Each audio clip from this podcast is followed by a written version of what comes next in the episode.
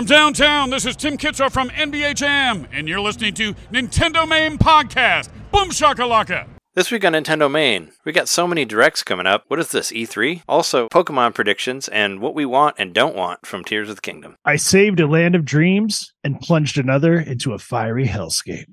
Gold points for everybody.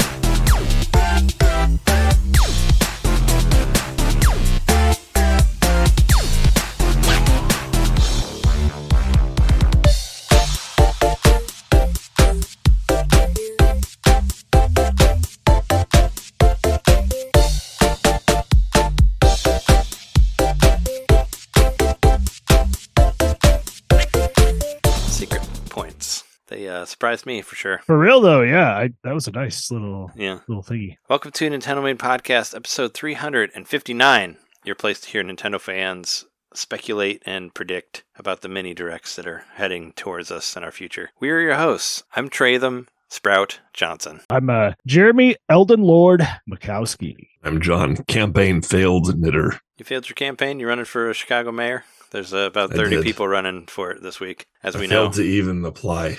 They keep calling us and uh, texting us constantly and sending all sorts of mail about it. But yeah, uh, let's uh, start off the show as we normally do and talk about things that we got and things that we've been playing. I guess since uh, mentioned it at the beginning, we might as well talk about the uh, phantom gold points that seem to be Yeah, gracing that was everybody around the internet. Uh, I actually had uh, I had a job thing that I did last week, and I was out of town for a day, and I was just sitting in my hotel room, and I just checked. Uh, you know, I got the internet working on my Switch, and I just checked the eShop just because I do that frequently. And all of a sudden, I had 18 bucks in points on there, and I'm like, wait, what? I'm like, I didn't put that there. I'm like, that's. I'm like, that shouldn't be there because I, you know, I I monitor my points pretty well, and you don't normally get like 18 points for spending like $10 on a game or anything like that.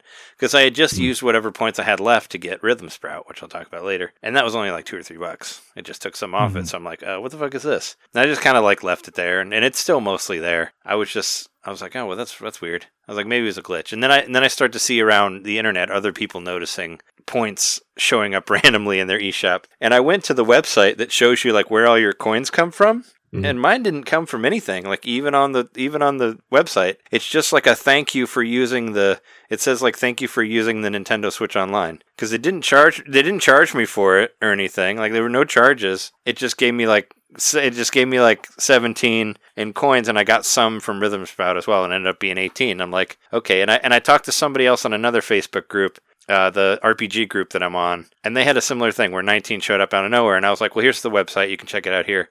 And they looked at it, and yeah, they're like, "Oh yeah, they just randomly gave me like seventeen dollars for using the ex- the expansion pack," and I'm like, "Yeah, right," because mine because I double checked mine, and it says it doesn't hmm. it doesn't renew until like October of this year, and I was not charged any money either. They just No, I really just added money. this They just added coins in there for no reason. I'm like, okay. I don't know the rhyme or reason to why everybody gets the amount that they got. I got five five dollars. You guys got seventeen. I got don't know why. eleven ninety one. Yeah. You got eleven ninety one. That's right. Did you look at the website to, to have it I looked show at the you? website and I tried to figure it out. Yeah, Yeah, did I'm- it just like double the points that you already had in your account? Was that the promotion? No, because I had zero amount of coins in my account. So that would have so you know zero times two is zero. Mhm. So yeah, I don't I don't understand it at all. It's the website is like uh, mynintendo.com slash points slash history slash where did they come from? I don't know the actual website, but John did, and you put it on the Slack. Yep. But yeah, no, it's just kind of like what the fuck. So I, I, you know, I thought I would use it. on I thought about using it on a couple things, but I didn't use it on anything. The only thing I did is I bought this one game, which I haven't even played yet, but it was uh, it was a um, a roguelite first person shooter that was recommended on uh, Switch Up called City of Brass. It was made by some of the people who did uh, Bioshock, and it's uh, as they refer to it on that sh- on that channel, it's a first Persian shooter because you're in Persia and you shoot people. First like a- Persian. oh, Yeah, it's like it's like a it's like Aladdin type area, whatever. I don't know. It was a dollar, so I thought I'd try it, and it was free actually because I got a whole bunch of free coins. But I was thinking, of course, you know, my options. I was thinking about getting, uh, you know, uh, Resident Evil 7 because I still haven't played that one yet. That was one of them I was going to get because I had because now it's half off with that. With that, and there was actually another. There was a comment that we got that wasn't about our questions on the community page. Joel DeWitt said, "I don't recall whether anybody mentioned it on the show, but highly recommend A Space for the Unbound. Charming world, full of many games, powerful story. I've actually heard a lot of people talk about A Space for the Unbound, and I found out that there is a demo available for it, so I downloaded that, but I haven't played it yet. That was the one that we saw in a direct that kind of looked like Ringo Ishikawa a little bit, had like that, uh, the 2D, uh, where you were kind of walking through stuff that sort of thing. But I heard a lot of people talk about it. Like, uh, was it Reb Valentine from IGN was giving it huge praise and all that stuff. So said ugly cried over it, that sort of thing. So. So it's like kind of it's kind of a point and clicky game, I guess. But uh, I'm willing. I'm gonna try the demo. But that's like twenty bucks too. So I was like, well, I could use it on that. But I figure I'll try the demo first. But yeah, I'm kind of just I'm just gonna let it like sit in there until I figure out what I'm gonna spend it on. But it's nice I to have sp- I a spent random mine pretty quick. prize. Yeah, I, I was confused because I bought not to get ahead of us, but uh, I bought River City Girls like the day before. And I thought I got like a five dollar bonus or something for River City Girls, and I don't know. I just um I didn't understand. I didn't, I didn't quite get you know where it came from right away, like like like Trey said. And uh, I was also like, dang, well, I just bought River City Girls. I like the game, but I could have bought like a twenty five dollar game or something if I had just waited one day. So Well, I mean, I pretty much uh, retroactively, I pretty much got Rhythm Sprout for free because I spent like twelve dollars on Rhythm Sprout, and then I got eighteen dollars back. So it's like it's kind of like I got that game for negative six dollars. Mhm. So that's cool. It's totally worth it. But uh, yeah. Um, who wants to talk about things? Let's see. I know uh, there's a couple things we have. Jeremy and I have in common. Let's actually let's start off with this one. How about a little game called Metroid Prime Remastered? I beat that game last week, right after we got done recording. nice. Good job. I found the stupid missile, and it was so dumb. It was like one of the first missiles that you ever get, like one of the first missile expansions. It's the one. It's the one behind the wall, right where you get the uh, bomb for the first time. So you get the bomb for the first time, and there's a cracked wall behind that, and you go and blow up the wall, and there's a missile behind it. Somehow I missed that. I don't know how I fucking missed that. It's like one of the easiest fucking items in the whole game. But that was that was the stupid one that I missed. And that was why I couldn't get 100%. And I never went there because I was sure that I'd got that one because why would I miss it? And then I just decided I was just going to go look there. And then lo and behold, the fucking missile was sitting right there behind the wall. And I was like, oh my God. So then I got it. And then I went and fought Ridley. And Ridley sucks. I barely made it. I died again against Ridley my second time. And when I finally won, I barely made it. Like I had like maybe 30% of my life left or something like that.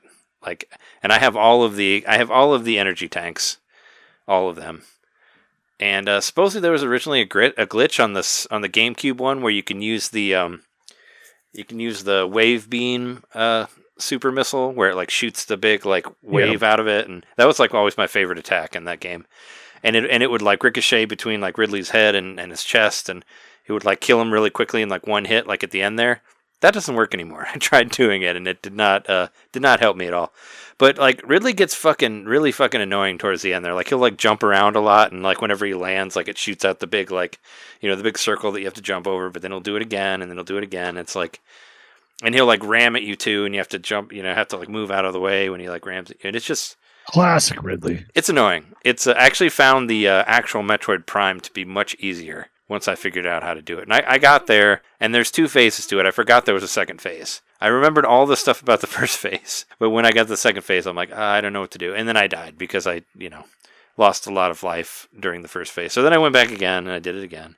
And then I beat it though. I beat it 100%. And I got to see that that precious extra 30 exactly 30 seconds cuz I captured it. So I could so I could watch it whenever I wanted to. The exact 30 second extra thing that you get for having 100%. So now I know the full story of the creation of Dark Samus. So hooray, so hooray there. I did that. All 30 seconds of it. 30 seconds. Yes, it was a total of 30 seconds. Yes.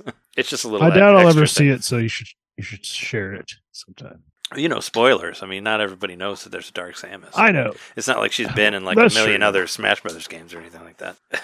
but no, I, I beat it. Uh, so, and I, I think I was uh, my time was like 19 hours. Even though the system, the, the Switch says that I played it for 30 hours, which I, I don't believe that. I don't think that's correct. I think there's a glitch in the system for that too, because you know when you look at like your games and it shows like which ones you've played and they all kind of stack against the other, like where it's at, the position that it's at is actually not above 30 hours because it's way below Persona 4, which I put over 30 hours into. So it's like it doesn't make sense in the actual Yeah, it's very confusing that they just don't simply count the hours and then apply that to the the uh, positions of, of the games on the most played list or whatever. yeah, Like, why is there that difference? I don't know. I would love to know that. yeah. I don't know. I wish it was like the Wii with you just saw it a daily Yeah, the daily message of was what so you much play out better. of each.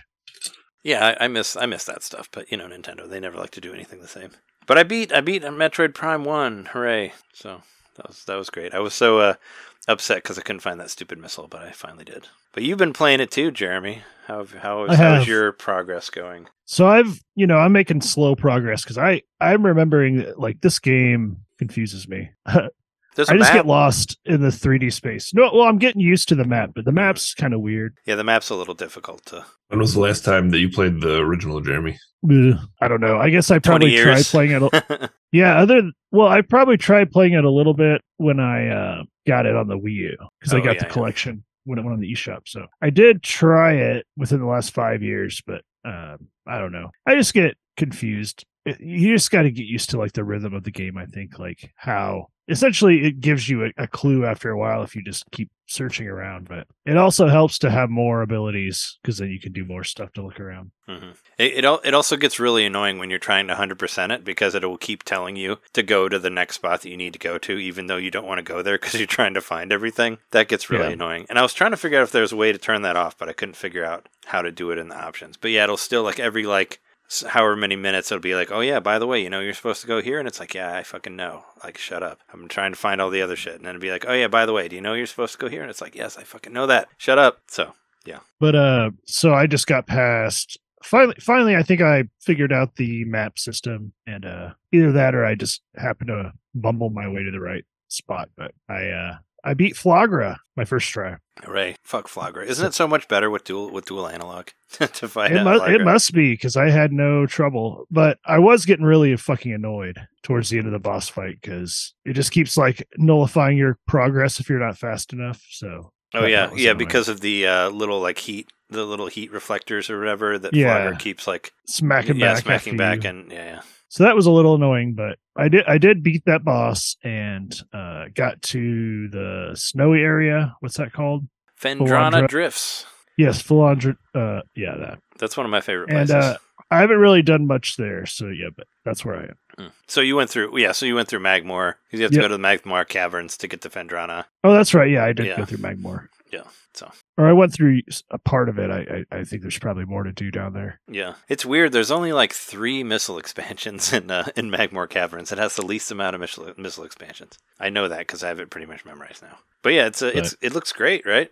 And the game look great. It looks great. It's a joy to play um with the uh, modifiable controls. Like I've just got it selected or I've got it set perfectly for how I like it now. So Mm. that's if I could have always done that, I probably would have beat the game by now or would have given it more of a try. But Yeah. I was literally my hands cramped up from the original version. It, it, I remember it. It asked you to do a lot of things, and in a weird way. Like instead of doing like you had to hold one thing and another thing, and and I kind of had some issues with this one too, which I think I talked about it last week about where the missile is. Like I didn't like it being on eh, on Right. R because then when you get the super missiles, you have to hold R two and R one, and that's kind of annoying. So I switched it to X, but it should be Y because it was originally Y, and blah blah blah. But whatever, uh, I got through and uh, actually started uh, on the stream on twitch.tv slash Nintendo Main Podcast. I started streaming Metroid Prime 2 on Wii.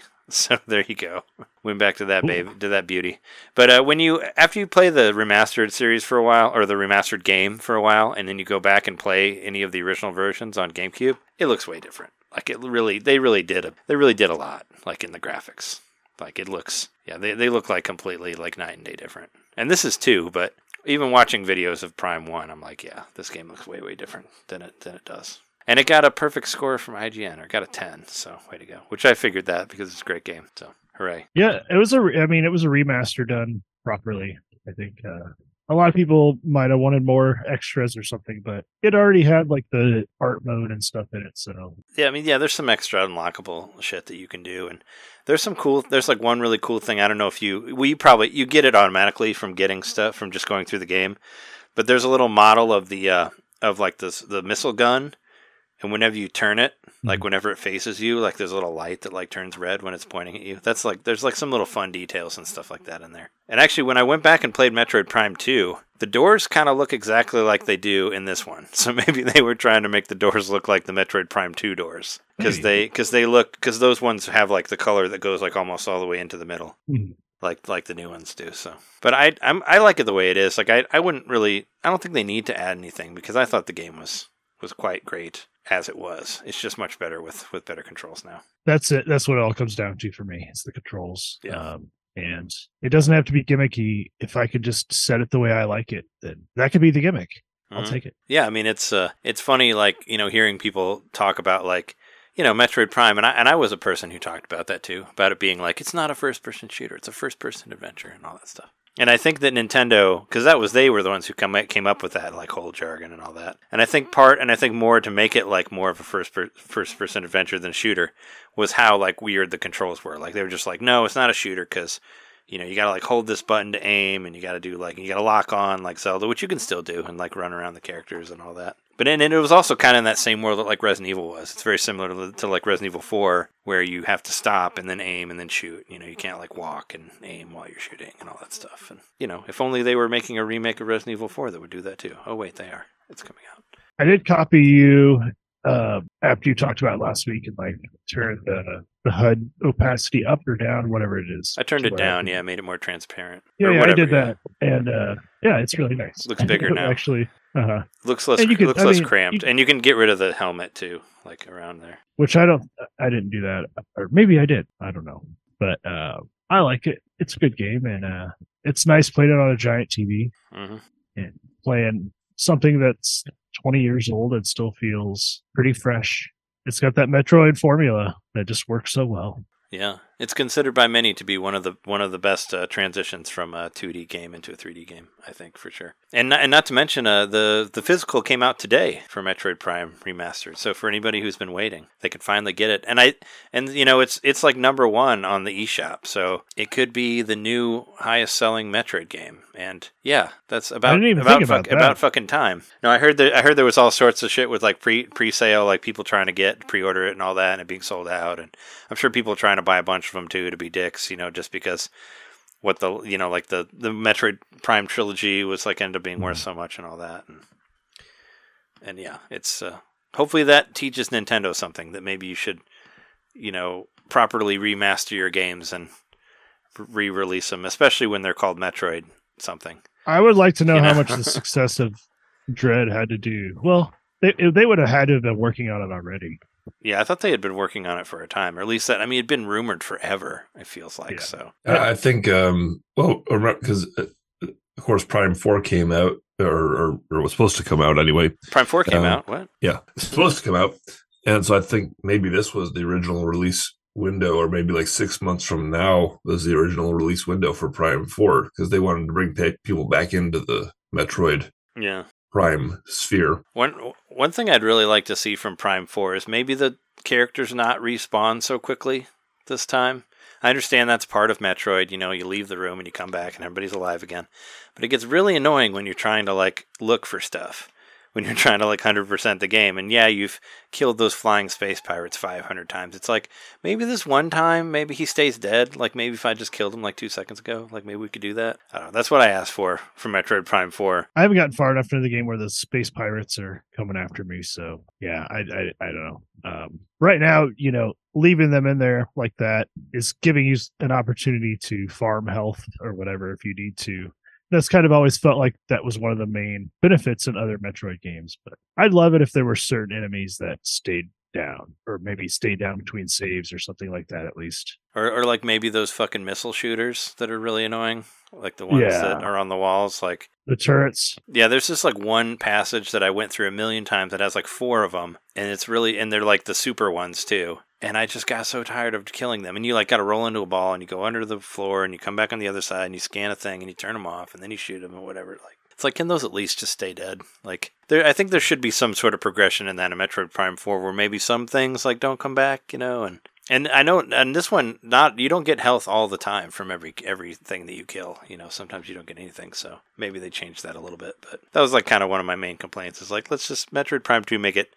Maybe they don't come back as quickly, or maybe like there's some sort of like you killed this thing, like it's going to be dead when you come back in there. You know, and or maybe write it to like why if there is a new enemy in there, like where it came from. Like maybe it came through like a crack in the in the wall or something like that, or you know maybe it's a different enemy, which which they do do some of that in the first one, but I don't know. It gets tiring when you're just trying to go through and find everything. Did you have anything else to say about Metroid Prime? Um, no, buy it if you haven't bought it yet. It's great. Yeah, check it out. I guess want to talk a little bit more about Prime 2. I don't have that much to say, but just playing it, uh, Prime 2 is such a different game from Metroid Prime 1, and I would love to play this game in dual analog. And I was playing it on the uh, Met- the Metroid Prime trilogy, of course, on Wii, and I, I, like booted it up again to see like where my save was and i'd actually gotten a lot farther on metroid prime 1 than i thought. And i was playing it on hard mode and i was actually at the very almost very end of the game. I was at ridley and i thought i had died way before that. So i was like right at ridley and then you have to fight him and go to the the prime or whatever. So i didn't try to beat it again because I had enough of Metroid Prime, but I had like 80% or something like that of the items, and I was really close. But Metroid Prime 2 is interesting because, like, you know, Metroid Prime 1 was like, here's all the stuff that's already existed in other Metroid games. But Metroid Prime 2 is all brand new. Like, it's all these new characters, and it's very dark. It almost kind of has like this Shadow Man look to it at times, like some of the structures do. Like, there's this one part where you where you get to this level, and there's this big like gate that almost kind of looks like something out of Mortal Kombat or whatever. And I'm like, oh yeah, that's that looks like Shadowgate. So it's a, it's a much different game, and they have like these Chozo. Was it Jesse called them uh, space space grasshoppers on the stream? But yeah, that's basically what they are.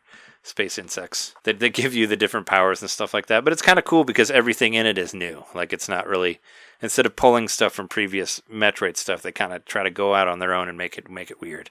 And you know, they have the two different they have like the, the link to the past type of thing where you have the two different worlds that like interact with each other and there's like some things you can see in one thing and you have to do stuff in one thing to make it show up in the other world and all that sort of shit and it's kind of cool like i was sort of having fun with it even though i did get kind of lost in the dark world because you know you have to stay under those bubbles and you can only yeah. go so far, which kind of like does sort of defeat the Metroid, the Metroid, uh, you know, feeling as well. Because Metroid is supposed to be you can go wherever and look wherever, but in this, you can't go to certain places because you'll die because there's not like little bubbles there to keep you alive or whatever. So so they very much like direct you in a certain way and make it like extra linear and all that, which is unfortunate. But but I want to play more I mean, of it. They sort of do that a little bit with like the the hot part. You always have to get the Varia suit.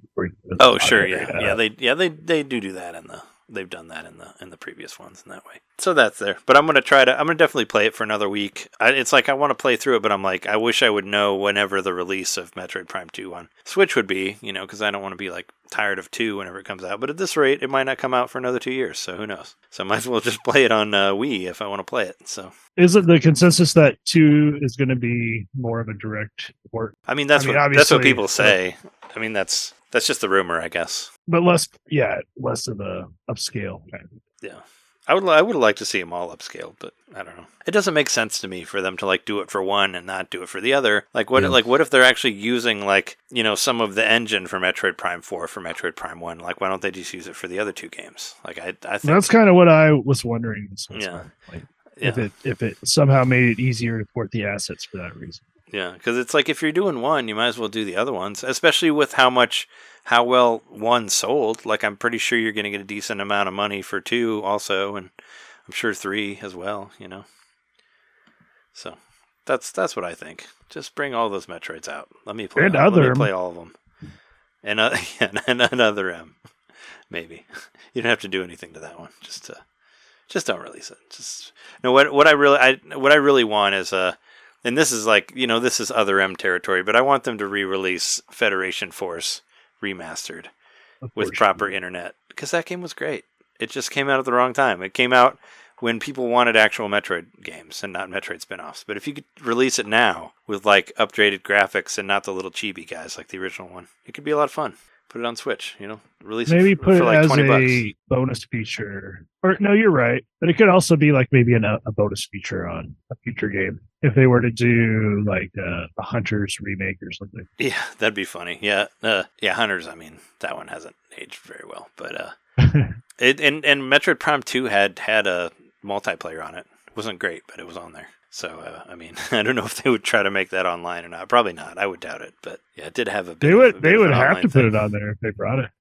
Well, no, because I don't think did they do it with the Wii U version. No, the the multi the multiplayer's on there on the on the trilogy. Okay. Yeah, you can you can select it from the main menu in case you don't want to go into the I guess game. those were direct ports of the Wii versions. yeah. Well, I mean, with like the pointer Downloadable. control and all that, it was pseudo pseudo dual stick. You know. But it was still a Wii game like, just just ported to a digital file for the Wii U. And they added achievements in there also, and I did kind of miss that from the remastered version. Like all the games have achievements on the on the trilogy. So when you get something, it's a little thing shows up, and it's like, you got this. You know, had its own like achievement system way back when.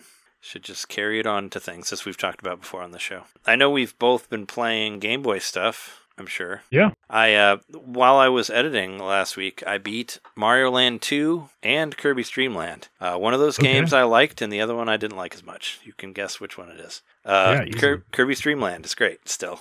Mario Land 2 is kind of boring as fuck a lot of times because it's stupidly easy. But that's what it is, I guess. It always felt like stupidly easy. Like I thought played I thought it was kid. hard when I was a kid. Like I, I could never get through that game. I must have sucked. Maybe I just couldn't see the Game Boy because I had such a shitty screen. But yeah, I Mhm. always thought that game was hard. Like I because I remember I would try to go to like the easier parts or whatever. But yeah, I blew through it. I blew through it to where like some of it was just like it was total snooze. Like I'm just like, uh, this is this is too way too easy, and nothing's really happening. But you liked Kirby. Yeah, but Kirby's faster. It's much faster. There's more characters. Like it has a good pacing to it, and you can only fly over like maybe two levels in the whole thing. Like if you actually play the whole way through, and there are some difficult uh, bosses in there. Like uh, was it Lolo and Lala were kind of giving me some shit. the electric cloud guy. I don't like that guy. Oh yeah, when it when it like turns into the spikes that come out of Yeah. the cloud and all that. Yeah, it gets harder for that. And I love destroying that giant tree so many times. The, the Oh, fucking yeah. the crying tree. I mean, he's easy out of all of them. But yeah, there's like a boss rush mode at the end, and yeah, the the whatever the fuck his name is, Dedede. He's he's still he's kind of difficult at the very end there. I thought so too, and I actually like that. Like thinking about that being on the Game Boy as a final boss. Like I just remember being super impressed with it as a kid. and I still am with how In the little boxing ring. of a boss that is. Yeah, Because it's like you're actually fighting fighting someone that's yourself, like kind Kirby. of. Yeah, Yeah, yeah. that's the same abilities. Yeah, no, it's it's kind of it's cool because yeah, it's like uh, and then Dedede did like come in later as like a multiplayer character for yeah. for later, like uh, sequels to Kirby and all that. But yeah, no, it's yeah, it's kind of like a darker, stronger version of you that can still do like the suck abilities and all that stuff. And I always thought it was a really cool boss, and I liked that there was a picture of him in the back, like with the peace sign or Yeah. whatever, like while you're doing it, and and you turn into the Kirby, the Kirby like uh, balloon and all that shit. Like I thought it was cool. Mhm. Mar- Mario Land 2 like almost feels like a, a Wario Land prototype. Like it's, I mean, obviously Wario had not been re- introduced yet because he was introduced in this game, but it does weird things. Like you get hundred coins and nothing happens. Like you just collect coins Yeah. and it just gets you richer, which is like what happens in every other Wario game. And and I remember this as a kid. I didn't do it because the game's too damn easy. But uh, isn't it true that when you get a game over, you lose the coins and you have to go back and get them again before I you can so. go to the end? Yeah, that's a Wario Land thing Oh, too, yeah. because that happens in all the other Wario games. Where if you lose, you lose your treasures and you have to go back and get your treasures if you want to finish with all your stuff. So it, it very much feels like it was trying to be Wario Land before Wario Land. So that's one of the reasons why you have to collect the coins so that you can play the mini game where you like gamble to win a bunch of lives, essentially.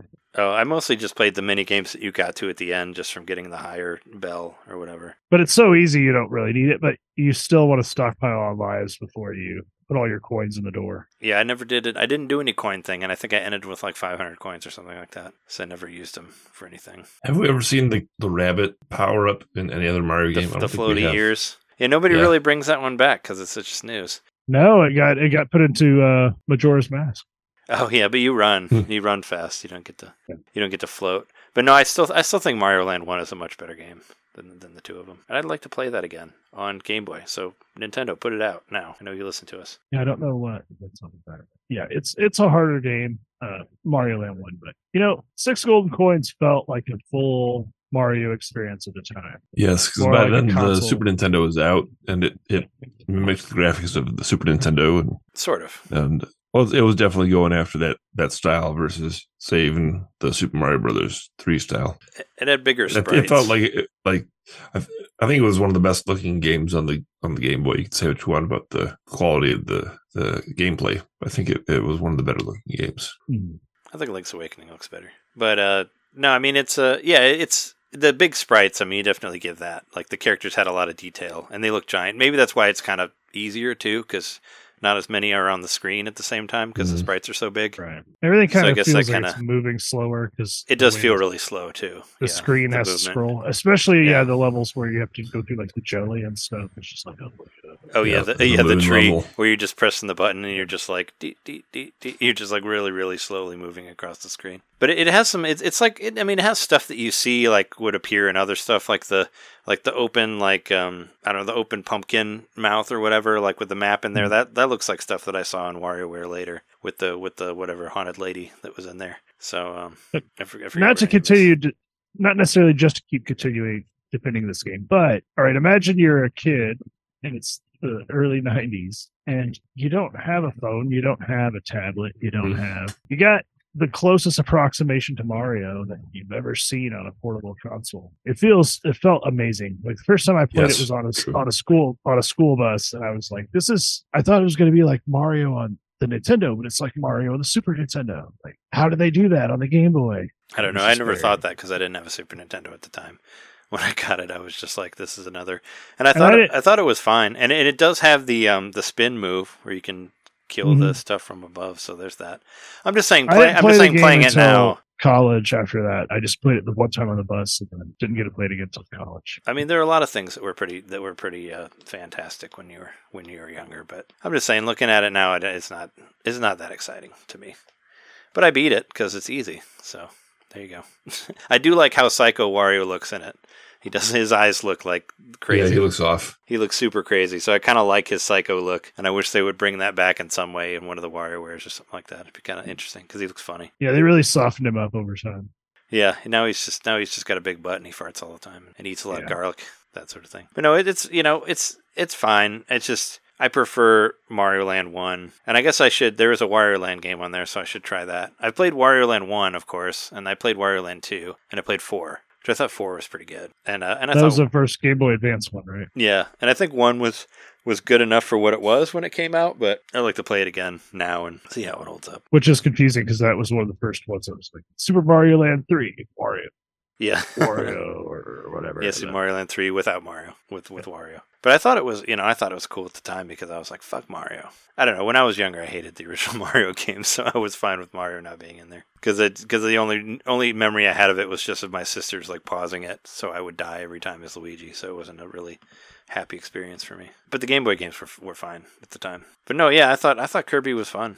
It's uh, you know, Kirby's still Kirby, and then you get a hard mode. I don't even remember there being a hard mode, but I didn't try it yet. But yeah, you get a special uh, press some buttons, and you get to play through it on, on hard after that. Wondering how extra how extra hard it is. But no, I still, I mean, I still like died in it. You know, it's not like it wasn't as like you know yawningly boring as uh, as some of the Mario Land levels. But I mean, you know, it's just it's it's quicker too. It's like I beat it in less than an hour. You know, it's I saw somebody posted on Twitter like, "Oh, I beat Kirby's Dream Land during the Super Bowl halftime show." Yeah, you could beat it in like 20 minutes if you if you put your mind to it, you know. But that doesn't mean that it's any less any other game that's longer that has like a lot of filler that's kind of like you know yawn. It's one of the founders of the the cozy genre, whether or not they do it at the time. Like playing it is just like a nice. You're just drinking a nice cup of hot cocoa.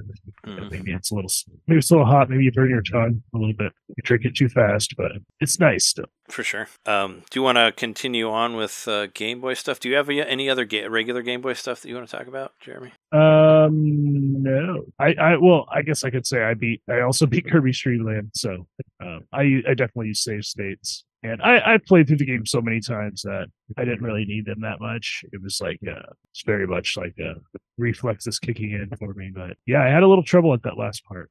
I had to use some, uh, I had to use some um, save states on the boss rush part.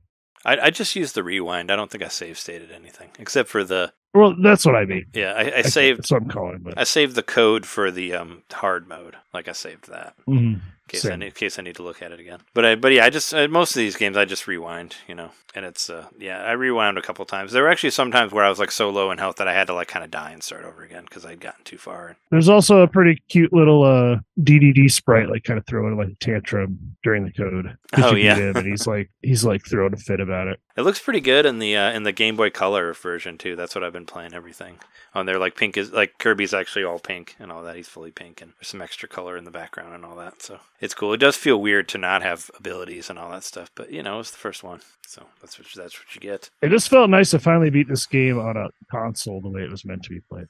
Yeah. I mean, first time I played it was at a sleepover of somebody at somebody's house, and I played on their Game Boy, and I made it all the way through, and I was like, "Oh, cool." I'd like, I had, ra- I had like rarely beaten any games at all at that time. I was so young. I was like, the only thing I've beaten is like anticipation and maybe, maybe uh, Duck Hunt, you know, or not Duck Hunt, uh, the other one, um, Ducktales. So it was like, so I didn't really, you know, I didn't really have much to much to compare it to. I was like, oh hey, cool. That was a fun little experience. And then then the dude turned into a giant balloon after that. The music's great. The Oh, the music's awesome. Yeah, it looks like he's just eating all these nice snacks, hot dogs and makes you ice makes cream, hungry. and makes you hungry. Yeah, it just seems like you know Dreamland the way it should be. Just a bunch of maybe they're a bunch of little grumpy monsters, but they're really easy. So I'll just kill them all and I'll eat all this ice cream. Mm, I've also been I've been playing a lot of Game Boy Advance actually. It says 30 hours for that, but I don't think I put 30 hours into it. But you know, we talked about earlier about how the times have been kind of off lately. Um, I saw you you've been playing the the Kuro Kuro Kurin game. Yeah, actually, I started playing it just because I was, you know, just wanted to try it out, and I hadn't really tried it. And Shauna just happened to be in the room at the time, and she wanted to play it too. And then we actually started like trading the controller back and forth. We probably played it for, I'd say, at least an hour. We played into like the third set of levels, I think. Nice. And uh, we we we ended up using like she didn't want to use save states at first, but I eventually convinced her because there's these little like you basically get to these break points in the in the courses where you can like get your all your hit points back, and I'm like, we're save stating here. We don't want to start all the way at the beginning again. Oh She- yeah. she was cool with it. But I, I really kind of like wrote this game off at first, just like, well, it was probably just you know proof of concept or whatever. And early on, it there weren't a whole lot of games to play, whatever this, that, and the other. And I, then I started playing it, and at first it just was annoying as shit. But after a while, once you get the like, once it just clicks in your head, it really, it's nice. I got, I, I really went into the zone. I, I said it in the notes here. Like after a while, you just get to the zone in, in games like this, and you're moving like perfectly like along the rails like you need to, and avoiding everything, and it just feels nice. It's a really like like almost like a proto uh Flappy Bird, but maybe a little more graceful, more more graceful. I think it's got a i think it's got a little bit more to it than Flappy Bird also. Well, they add so yeah, they add. I, would, I don't know if they call them power ups, but they add elements to it that will affect your rotation and stuff. So so far we've just seen one that like reverses your rotation, but you literally need it to be that way to go through certain passages. Like based on how they coil, the rotation of the stick needs to to match that curve. So yeah, it's a it's a fun game. I think it's like what would we call it? An action puzzle game. I think, It kind of reminds me Alright. of like King of Swing, but with a stick, kind of right, and not as tedious. but not as bad. yeah. like I, I the simplicity of it works in its favor Mm. and uh you could see the map ahead of time so you kind of have an idea of what like once you played through a few levels you start to realize like this is probably what they're going to have me do and you can kind of have a rough idea of the map in your head initially so well they show a picture of it they just don't show you all the items and stuff that are in it Yeah, no, it looks cool. I need to play it. I haven't. I still haven't. Uh, there's a couple that I haven't touched. yeah don't like- sleep on sleep on it it's uh it, it's got a really long name and i don't know if i've ever said it right kudu kudu kudurin Something like that. Yeah, Right? Sounds about right. Kudurin. Yeah. I want. I want to play it. I just. Uh, I've been real distracted by another game that's on there. That's on. Uh, it's on Game Boy. and there's a, there's actually like a story to it as well, but I don't know. It's kind of weird. the, the story of an enchanted stick that fell from the sky that has to work go through multiple. Yeah, it's like a little Well, penguin guy who who Yeah, is inside the stick, and the stick is like a like a ship. or stick's like a- yeah, it's like a spaceship, Oh, that's cool. Yeah. pretty much. It's, a, And and they're trying to rescue all their spaceship. siblings. that's annoying to fly Their, through things. their siblings are like scattered all over the place, and so they're out to rescue all their sibs. Uh, Do, do you get so other colored sticks, and that's like where your siblings are? Uh, no, you just uh find them from what I can tell, and then you get like a little star. Like there's some sort of like menu of like collect all the all the siblings, kind of like the cousins in Katamari. Yeah, too. yeah, like like got the money. Yeah, yeah, yeah, a bit like that. Yeah. So yeah, it's a good game. Uh, the music's fine. It gets kind of old after a while, but it's a really quirky, you know, early two thousands Game Boy Advance action puzzler. They went out of their way to make it as flashy as possible. I can't imagine playing this without a backlight, but it's nice playing it on the TV and switching the controller back and forth. And it could be even be a fun game to play online, maybe hmm with like the the controller pass feature. Yeah, I was gonna say, does it have multiplayer? Or I guess even if it doesn't, yeah, you can do the online controller pass, which is cool. Yeah, it's. Uh, I mean, it. it and all, and any of the, any of these apps, like you always need the weird game in there. You need you need the win back of uh, of Game Boy Advance. That's just like, what the fuck is this game? But I'm glad I can play it and not have to pay for it. Which, speaking of that, what is it? Yakuman is on. Uh, is on the Japanese one also. It was whatever the. Um, it, it was like the original uh, launch game with um, Mahjong. Oh, really? I didn't see that. Oh, the mahjong game. Yeah, I did see it. Yeah, yeah, Yak- Yakuman, and it's a Mahjong. Near, I could Yeah. tell it was all that was. But that was big business in Japan, like even back into the old days, just getting a mahjong to run on anything, really. Yeah, that was like the only difference between the launches was that game. I think they they got that extra one, that extra mahjong game on there. Speaking of playing stuff with uh, with significant others, fiancés, wives, all that stuff. Uh, Jess and I we we beat quote unquote uh, Stardew Valley, and the only reason I say that How do you beat it? well, I think I, I, the only reason I say beat is that I think Jeremy once on the show said that you considered beating the game was completing the community center. Yep. and that's what we did. I, I still feel that way. But but more stuff happens after that. We completed community center and we saw the ghost of her grandfather like on Yeah. the same day pretty much. So so like uh, that's uh you know, yeah, I remember I remember you saying both of those things were considered like ends to the game. So I mean, we're still And then gonna- I, we're still I just kind of playing it, added but, like yeah. I wanted to be in a relationship, which the way you're playing, you don't need to worry about that. And then I wanted to have kids, you know. So since you're playing the two player co op mode, that doesn't need to be a goal in your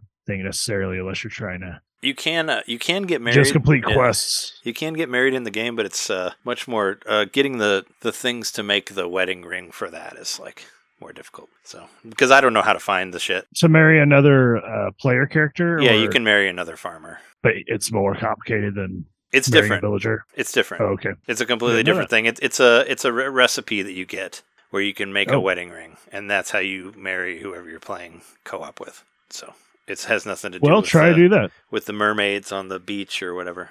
That's That could be an extra goal if you wanted to Yeah, I don't. some extra time out of it. Yeah, I don't know. Uh, I mean, we're still like you. Get, I also just wanted to get into like I wanted to make a million, like have a million expendable. Oh yeah, we didn't. Um, we got the achievement for it for like earning a million total, and we have Yeah. six hundred thousand some money just hanging out in our wallet right now. That's now. what I mean. I wanted to have a, a million Yeah. just hanging out in the wallet that I didn't need to touch. I mean, at this point, we're gonna get there pretty quick because we sell a lot of shit uh, every day, so it, it won't be too far away. But yeah, we we bought a horse. We have a little horse guy now, and probably gonna get a slime, Ultimately- probably get a slime hutch. See, ultimately, it's that's what's great about it. You can the game goes on forever unless you decide the end point for yourself. I mean, there's still you more. do- Yeah, You get sort of an ending with the the community center or the grandpa, but things just go on as normal afterwards. So Well, there's still things that are happening, like because because you Yeah. know JojaMart like went out of business, and but it like reopened, and now you can collect stuff and give it to JojaMart. So like we don't know what that is, and there was this whole other side story where we gave vegetables to Pierre, and he started selling them for like a ridiculous amount of money and lost a bunch of customers. So the game like keeps going oh, after that. So I've it's not really it's not really that just happened today actually while we were playing it. Where yeah, like Pierre became a total shithead. Like he wanted us to bring our best like gold star vegetables, and we did, and he tried to sell them to the to the villagers for twenty five thousand apiece, and everybody was like "fuck you," and then he tried to sell them back to us for like two thousand. And I'm like, wait, what? Is I'm like, is Pierre's turning into JojaMart now? So what's gonna happen? that's odd. So that must be added content. Yeah, it might be new maybe stuff. It, maybe it's specific to two player mode. I don't know. And when I got to the I got to the end of the mine and I got the skeleton key and I haven't used that yet. And there, there's like all this extra shit, you know, that you can still do past the the Jojo the past the community center. But giving stuff to the JojaMart, that's its own you know, that's much more like it's like dinosaur egg and like all this other shit that we've just never seen before and don't know how to get. So so that's its own level of complexity. But I thought it was pretty cool that we finally beat the the community center and saw the and we got a special statue from seeing the grandpa and all that. Yep.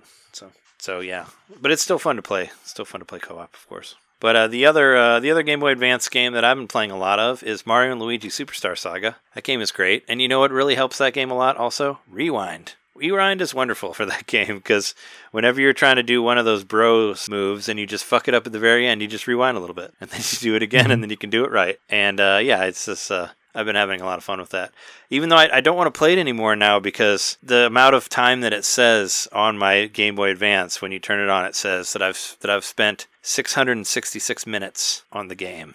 So now I'm Wow. like, I don't want to touch it. It's we have the number of the beast on there. It's wonderful. It's wonderful. It's Mario being super metal. No, this yeah, this game is a lot of fun. Like I've been there's this. I, it's been so long since I played it that I pretty much forgot the whole game. So it's just like playing it all over again for you know new. And there's a lot of cool Mario type stuff in there. There's a part where you get like thrown into the basement to fix the plumbing, like fix the pipes and all that. I thought that was funny. It's like you're plumbers, go plumb. You know, I'm like, how many Mario games we actually get to go plumbing? You know, this one you do. There's a whole like uh, Donkey Kong part where uh, where you get barrels thrown at you that you have to jump over and go up levels. You know, like a Donkey Kong level. Like there's just all this cool like little little nods in there. Um, fucking what's his face? Uh, uh, Professor Frank or whatever his name is from uh, Luigi's Mansion. He's in there. I've seen him a couple times and his uh and Oh, his egad. EGAD, yeah, yeah. That's yeah, EGAD. There's a coffee place that you go to because you collect these beans as you go through the game. Mhm. And when you get when you get a certain amount of them, you can make these specific special coffee drinks, and, and they'll give you different power ups. And every time you make a new one, uh, EGAD will come and uh, and talk to you about it, and he'll give you some sort of uh, bonus item that you can equip or whatever every time you make a new one. It's pretty cool. And there was uh, there was one where he got like uh, where he drank the thing, and he's like, "Oh my god, I have to go to the bathroom." And the guy's like, "He's like, you told me to build this place with no bathrooms. like it's like a coffee shop with no bathrooms."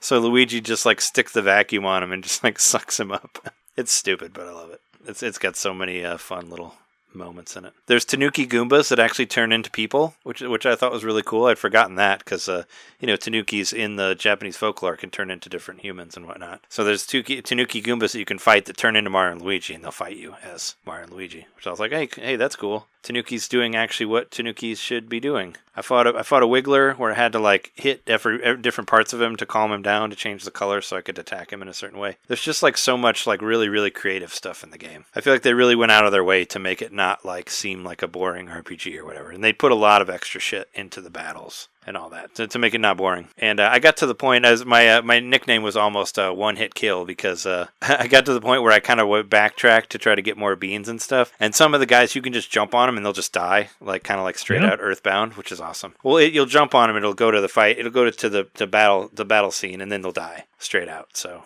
one hit kill. It was great. I was just like jump, and then it's like 60 points experience. I'm like, yes, I'm grinding, which you kind of can't do in some places because there's only a specific amount of characters that will appear, so they'll disappear from the map completely. So you mm-hmm. have to like go way, way far away and then come back for them to come back if you want to fully grind, which I haven't really grinded. But when you're stuck in, you know, when you're stuck in like a place doing the plumbing or whatever, you can't grind because the characters won't come back until you leave the area that you're at. So.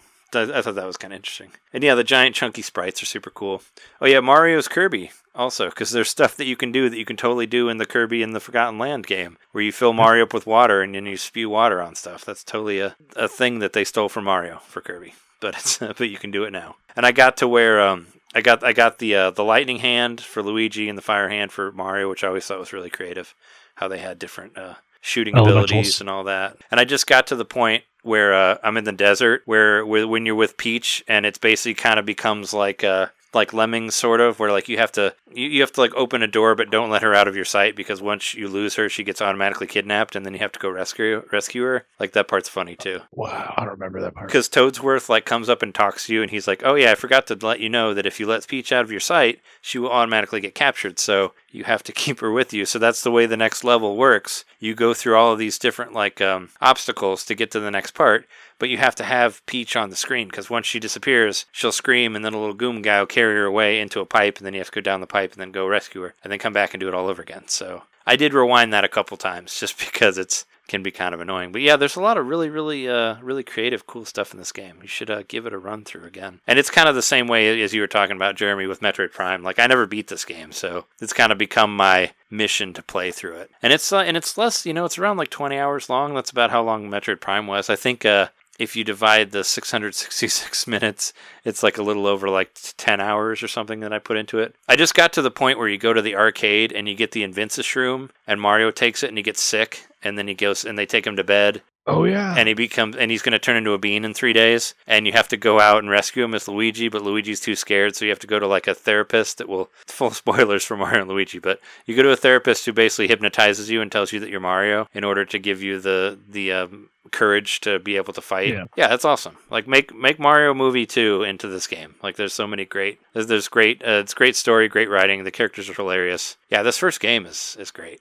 Like I just I'm love I've just been playing it. Pretty much this one and another one I've been playing more than anything else. I would say this is a. I would say this is more like your equivalent for me of uh Skyward Sword Sure, because yeah. I got all the way to the last boss Oh, yeah. and it was The the, last boss the game syndrome. or whatever. yeah. Do hate the old last boss syndrome. But this time you don't- you don't have the fear. You know, this time you know Now I can rewind, rewind, yeah. on your side. Yeah, and I can save state or whatever. Like I'm, and and I'm actually I'm kind of trying to like overgrind a little bit. Like, and I'm trying to like make my character like make Mario Luigi into like total beasts. You know, like I'm really up in my POW meter and like my Stache meter and all that stuff. And because you know the Stache meter like gives you like more lucky attacks and more criticals and stuff like that. So.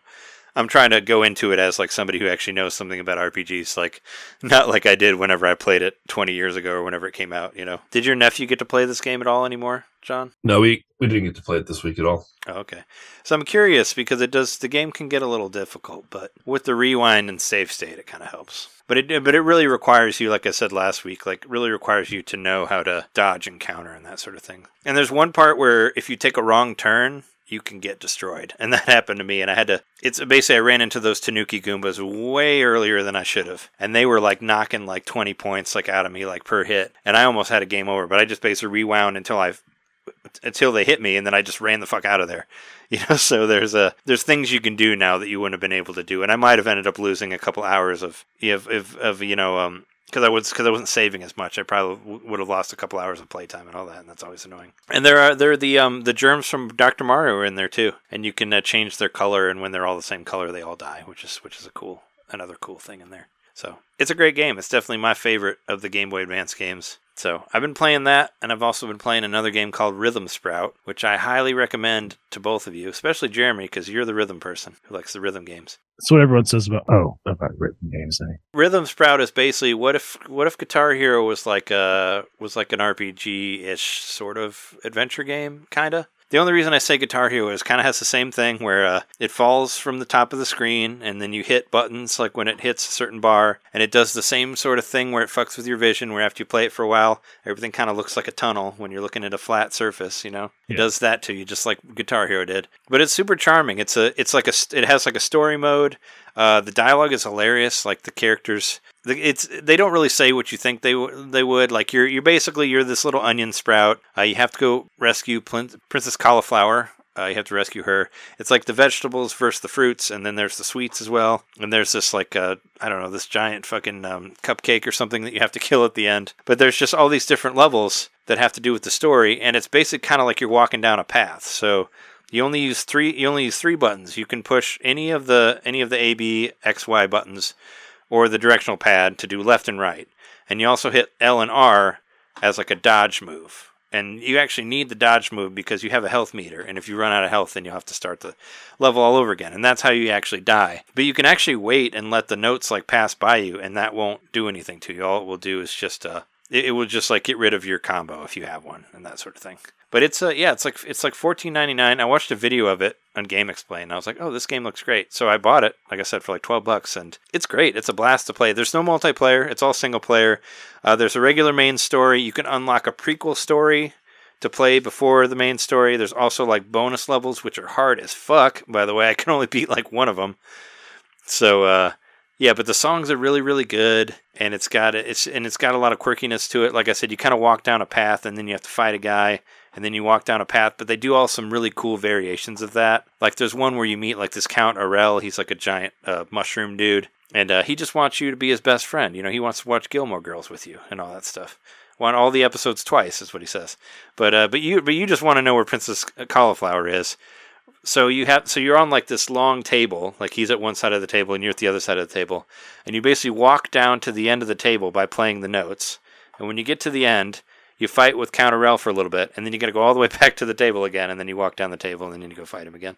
Like they have these really cool stuff like that. There's one where you have to fight an elevator, where you're just standing in front of an elevator, and people will just show up, and you have to fight them, like with the music, and then they'll disappear, and then another one will show up, and then the music will be different and it's it's and they're, and they're all completely different and the game is kind of hard like i, I want to get through it but there's some kind of boss rush stuff in there that's a little difficult there are like two things that kind of suck there's no practice mode and there's no like easy mode. There's just like one mode. There's no like normal. Dif- there's no normal hard or whatever. It's just one thing. There's there's things you can do to alter the song later once you beat it once. Like you can you can randomize the buttons. You can make the song go faster. Um, you can you know like that sort of thing. But uh, yeah, it's really. I mean, I don't really. I, I've tried many rhythm games, and I don't really like most rhythm rhythm games. But this one, you can kind of feel it like right when you start playing it that they put a lot into it. And it's uh, what is it? tinyBuild Games who've done like a bunch of other great stuff before as well. So it's got a pedigree and all that on there. But I recommend it. It's only fifteen ninety. It's only fourteen ninety nine. It's way cheaper than the than the Final Fantasy Theatrhythm, which is selling for what nine hundred ninety nine dollars. No, uh, yeah, no, ninety nine ninety nine, one hundred dollars. There's for a whole version thing. of it of it that is. Yeah. Well, the well the idea is it is if you buy the regular version that's forty nine ninety nine, you only get access to some songs. So if you want everything, which includes stuff from like Final Fantasy six and five, and a lot of the good ones that people like because they're jerks like that, you have to buy the the hundred dollar version to get all of them. Which I haven't played the demo of that, but I highly recommend Rhythm Sprout. It's super cool. And it's uh yeah, it's fun to fun as hell. I wanted to stream it, but it's really hard for me to play rhythm games and talk at the same time. So I don't think it would have been uh, a successful stream in that way. But no, I think uh, I think you should try it out, Jeremy. I think you'd like it. I think John Sean would like it. I think it's very it's very cheap too, but it's very charming and it's written very well. And I'm starting to get the idea. I'm starting to get the idea that I'm the bad guy in the game too. I think Rhythm Sprout's Ugh. not doing the right thing. I think I'm just killing people. It's kind of giving me a little bit of a Shadow of the Colossus vibe, where that I'm just because there's this one part where where you just kind of walk down this street and you just kill like 20 people on the way to the end of the song. And then there's this one guy left, and he's like, "Okay, kill me too." You killed everybody else, and like one of his friends comes up behind you, and you just turn around and just kill them too, like without any emotion whatsoever. And I'm like, "Huh, I think this rhythm's. I think we're gonna find out that this guy's the bad guy in the end." But no, it's got it's got all this really cool writing and great songs too. I mean, whoever's listening to this song edited, I'll put all the songs in this episode because they're well, I'll put some of them. There's like 30 songs, so I can't put all of them in there, but they're very good. Been having a great time with it, and it's like, yeah, I think the last rhythm game I really liked was uh, Rhythm Heaven, and that was a long time ago. And I tried that Rhythm Heaven like game, but I didn't. I couldn't get into it. The Oh, right. But Rhythm Sprout's awesome. It's uh, I hope people talk more about it because I think it's very good. Like it's definitely it's I definitely put a mark on that one for game of the year. Like I'll definitely have to bring that one back because it's fun as hell to play. Like even when you get stuck on stuff, even going back to old le- older levels to try to get perfects and all that, it's just fun. It like reminds me a lot of the joy that you had playing Guitar Hero, just minus the licensed music, you know. But this music is good. It's very good, and it's all sorts of different styles in there, different speeds, whatnot. But yeah, no, I, I recommend it. Like I said, it's it's the it's the perfect price. It's only fourteen ninety nine. It's cheap and it's fun to play. And uh, make sure you go through calibration. Well, actually, they ask you to do that when you start the game, because playing it in here on this TV versus playing it out in the living room with my Bluetooth speaker is completely different. Like the whatever the amount of time like when I hear the the sound and the button and all that stuff. And it actually re- recommends not using Bluetooth speakers because they're not as on, you know, as it would. But it, but Right. they but obviously they can tell they can tell what they're doing. You know, they know what they're doing and all that. And it's just kind of one of those things when you start playing it, you feel like that that there's you know that this that they know they knew what they were doing when they made this game. Like it's like okay, yeah, this is a good game. That's how I feel about that game. It's very sprouty. But that's all I got. And we can take a break. Sure, let's take a quick break and then come back for other stuff. Cool.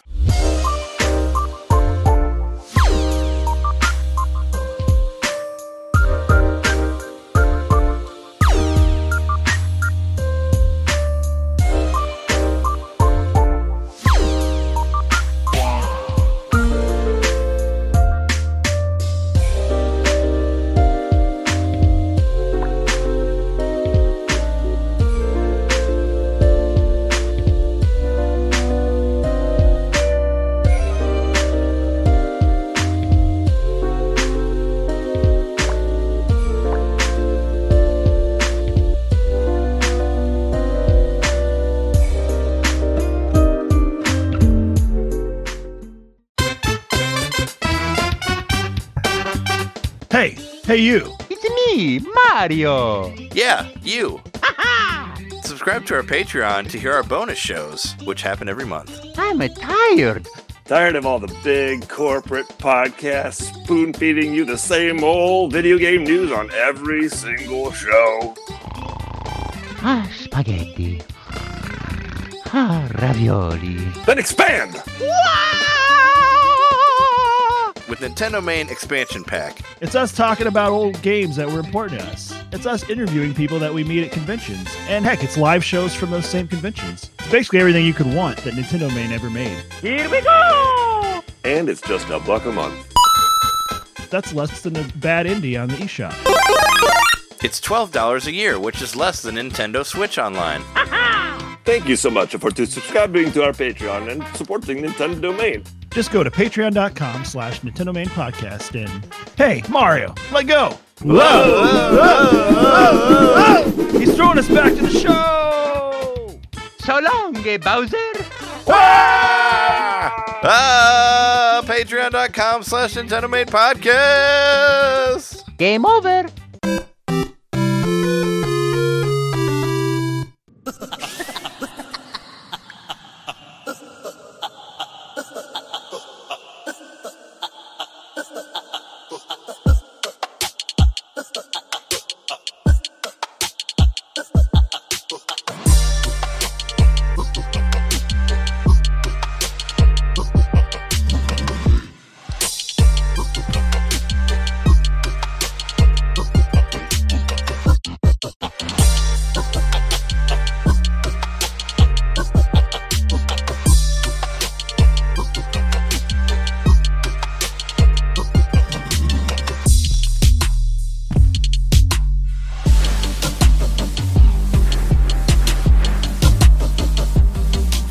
The break. Uh, John, tell everybody about how you feel about games and topics. Games and topics. Oh, wow. Big subject.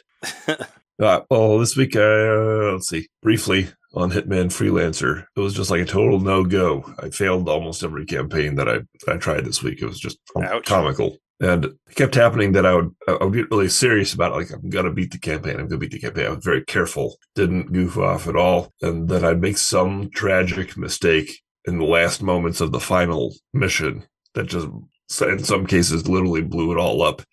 The worst was that uh, uh, there's one weapon called the explosive baseball, and I was hiding in a closet, and the target, you know, I'd, I'd, I'd done the, the, the recon and I'd figured out that this was the target. This was definitely the person that I'm supposed to take down. And so I'm hiding in this closet and I've set up a trap where this person is drawn, uh, to the level you have this like you can steal a phone from another person from another um from one of their their their partners in crime and you can call a meeting with that phone and then they the gps signal tells the the person that you're trying to get uh where to meet up. And so i'd planted the phone and the the uh the, the target was on their way. They came around the corner and the plan was i was going to jump out of the closet throw the explosive baseball at them and run off to the exit to win the mission. And after all this time, after two hours, after several failed campaigns, and uh, you know, after getting all the cool weapons and stuff that I wanted to get, and earning the rare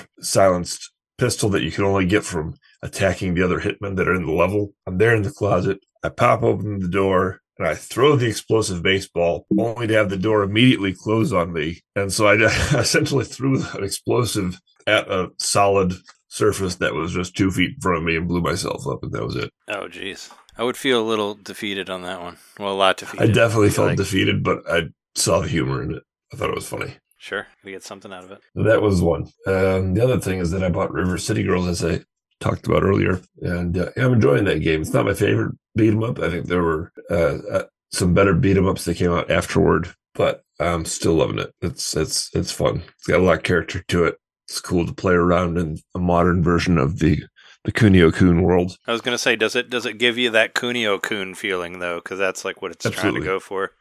And I and I believe it's like has like uh, RPG elements in it in that way, right? Where you can upgrade yourself. Like um, Oh yeah, yep. Well, in Kunio Kun, you could buy stuff at the store, like foods and stuff that would upgrade upgrade different stats and whatnot. Um, I'm Yeah. sure you can You do. I I have this game too, but I haven't played it for very long. Mm. I would think it would do something similar to that. I'm going to play through it. I like all the uh, there's there's a lot of um, a lot of character and personality personality to the game. You know, you're playing as uh, two girls from high school, and their boyfriends are kidnapped. They're trying to escape the high school, and immediately, of course, the evil principal is like, "You can't just leave school."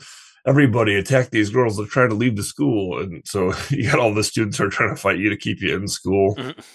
Um, Sounds about right. That's how my high school was like. right and you're walking through and uh, one of the classrooms you get to has a project a projector going and you can actually watch this movie that's going on and and uh, it's it's a 50s style info film about puberty Nice. and Fluffy Bunny or F- uh, Fuzzy Bunny or whatever his name was from the Right. Yeah, Fuzzy Bunny has hair where there wasn't hair before. the narrator breaks down puberty as an anagram it's like it says puberty stands for punch until you break your blah blah blah blah blah blah it's something like punch walls or something forever until, until you're uh, i don't know Sounds whatever it was.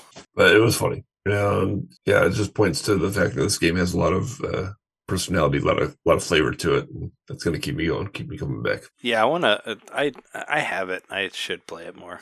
I just have. Yeah, I got it because it was on sale for fifteen bucks. I should mention that too, which I think is the lowest price it's ever been. It's normally a thirty dollar game. Yeah, I remember it was on And sale. it's up for twenty sometimes. I thought it had a really good sale when there was a demo for it, like when it had the trial through the NSO. yeah, they probably went down to fifteen at Yeah. that time too. I just I just missed out on it. Yeah, I thought it was like seven or eight or something like that. But I don't know. I can't look because I already have it. But thanks to Jeremy, because I've had this money sitting on my Switch for a long time. I think since my, my birthday. Oh damn. Yeah. Well, glad you were able to buy something you wanted Mhm. that fit your universe of things you like. This just Right. reminded me of it. Uh, quick thing, uh, talking about games that I have that I don't play anymore.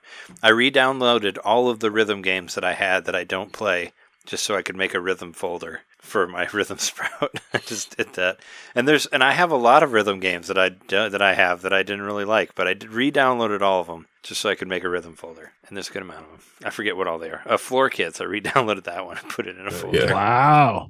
Even. Poor kids, huh? Yeah, I mean, I'm not. I, I I downloaded them and then deleted them just so I'd have the icons that I could put them in. You know that was in the top ten of my top ten favorite games of 2000 Yeah, Patreon That's spoilers. right. We mentioned Floor Kids twice in the last month. I mean, that's like two times more than anybody's ever mentioned Floor Kids in the last two years. Yeah, I just wanted to see how many rhythm games I had, and I had a lot more than I thought. I had to re-download a lot of them because they weren't on Did my you? OLED. You have Cadence, right?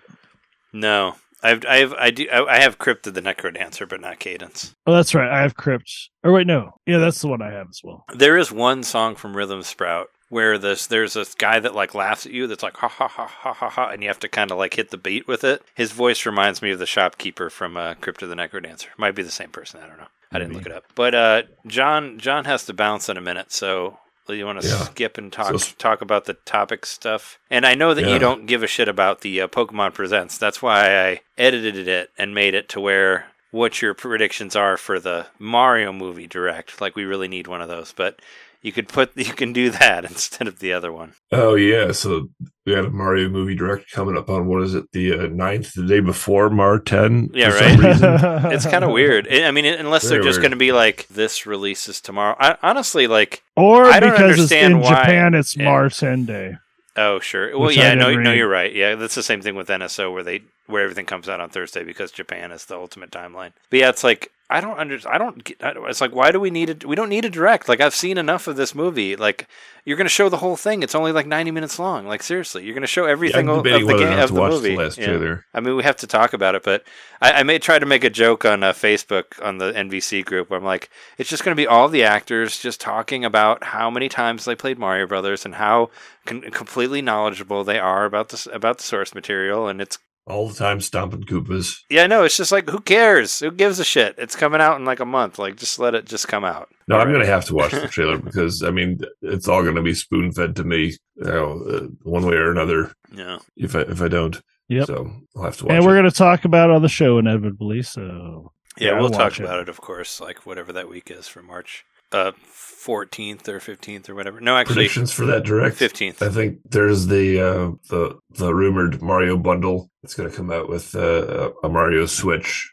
and uh, Odyssey and some sort of well, it's more than rumored. He's actually announced it, but um, it's going to have some kind of uh, Mario movie item in there. And what I've heard is that it's going to be tickets to the movie, like voucher for the tickets. vouchers for the movie, which means that it's going to be a very rare Switch and it's going to be an immediate collector's item because So you have to they're not going to make them. more of them ever. They're And going to it's do also batch a of those and really- I was going to say, like, yeah, it's only however long movies are, the movies in the theater is all it really Right. Like There was- it's relevant for. There was a game, I forget what it was. There was a video game that had movie tickets in it. Do you remember what it was? It was like a Spider-Man game or something. Was it Matrix or something? I don't know. No, I don't, I don't. I don't think. I thought the Matrix game. Well, maybe real. Maybe whatever that the one that was on GameCube. That one came out before Reloaded did, I think. But I thought it was after that. There was a specific game that came with tickets in it, and I forget what it was. But it was. I thought it was like maybe PS3 time or something like that. But I've seen it happen before, so it can happen again.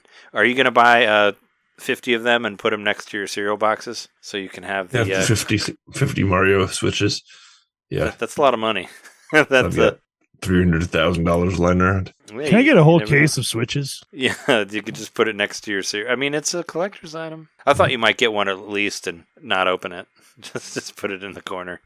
Yeah, I'm over all that. Same. All right, talk about your Zelda wants and diswants, and then you can get the fuck out of here. All right, so I'll, I'll start with the the hot take first. I don't want dungeons. I know you want dungeons, but I, I Oh. don't want dungeons. I, I wondered. I was wondering how you were saying that. I thought maybe you were like that. You don't want there to not be dungeons because that's no, what I don't I. want dungeons. that's what I want. I want dungeons. I, we need them. I don't yeah, want. I don't yeah. want dungeons. I like the the new mold of, of Zelda where we spend more time in the overworld. I've always liked the overworld stuff better. I've always liked the side mission stuff better. Mm. And I think it kind of works better having uh, you know, a hundred or however many it was, 120 challenges uh, of like, you know, 10 minutes or 15 minutes each scattered throughout. I thought I liked that a lot better. And you know, it, we did have a dungeons in the way because the, the divine beasts are dungeons. They're just giant roaming dungeons. you know, Sure. integrated with the landscape.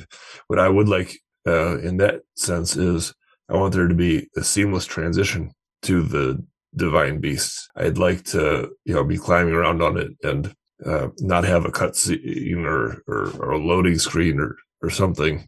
If I should jump off, I want to like go right from the divine beast to the field and vice versa. I think that could be really cool. That's probably, uh, you know, I'm, I'm, I'm just guessing it's a restriction of of the Wii U because this game was a Wii U game first, and Switch could probably pull that off. I think that'd be very cool. I mean, I think it could be done. Sell it a little bit more. I mean, they did stuff like that in Okami. Like that was a big thing where people praised that. It's like you didn't really know when you were in a dungeon. You would just kind of like transition really well from one thing to another. Right. And Okami was was thing- like a PlayStation Two game, so I think I think you can do that sort of thing on the Switch. The number one thing that I want though is I want to swim underwater because the one thing missing from Breath of the Wild Yeah, you can't really that you go like underwater. You- It was like a game that was supposed to be focused on nature, but it forgot that there's a bunch of nature underwater. Yeah. And it, it was just like so obviously missing. I mean, there was so much in that game that you ended up not, not caring because you were climbing about and gliding around and whatever else. But when you stop and think about it, it's like, why can't I go under the water in this Zelda? I don't know.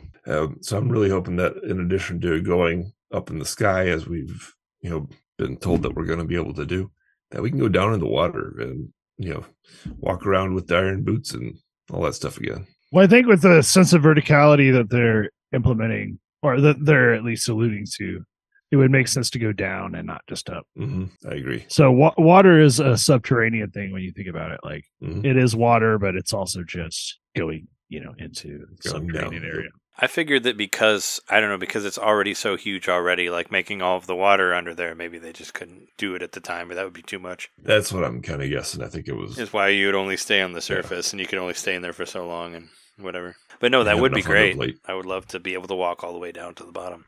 But there's some really big water areas, so it'd be like a lot of extra shit to add for that, you know. And I would also like an explanation. This is the last thing I'll say, because it, it seems to me like like this is going to be as far as the territory that we're wandering around, an expansion. It's not going to be like a whole separate area. It's going to be what we're already familiar with. Um, so I want some. Pl- uh, it's going to be what we're already familiar with plus more. So I want an explanation for the plus more, uh, a, a narrative explanation that works within the story. Why we couldn't go there in Breath of the Wild? Like, did these islands in the sky just suddenly appear um or what was the reason that we couldn't go to these other places before i want like a way that makes sense so it's not just like oh these other areas are suddenly here i don't know what do you guys think do you think uh, that it is going to be uh you know starting out with the hyrule field that we already know from breath of the wilds or will it be more uh, new areas, or what do you think? I think they're going to do it action style, and the opening scene's going to be falling from a great height back into the Hyrule map we know,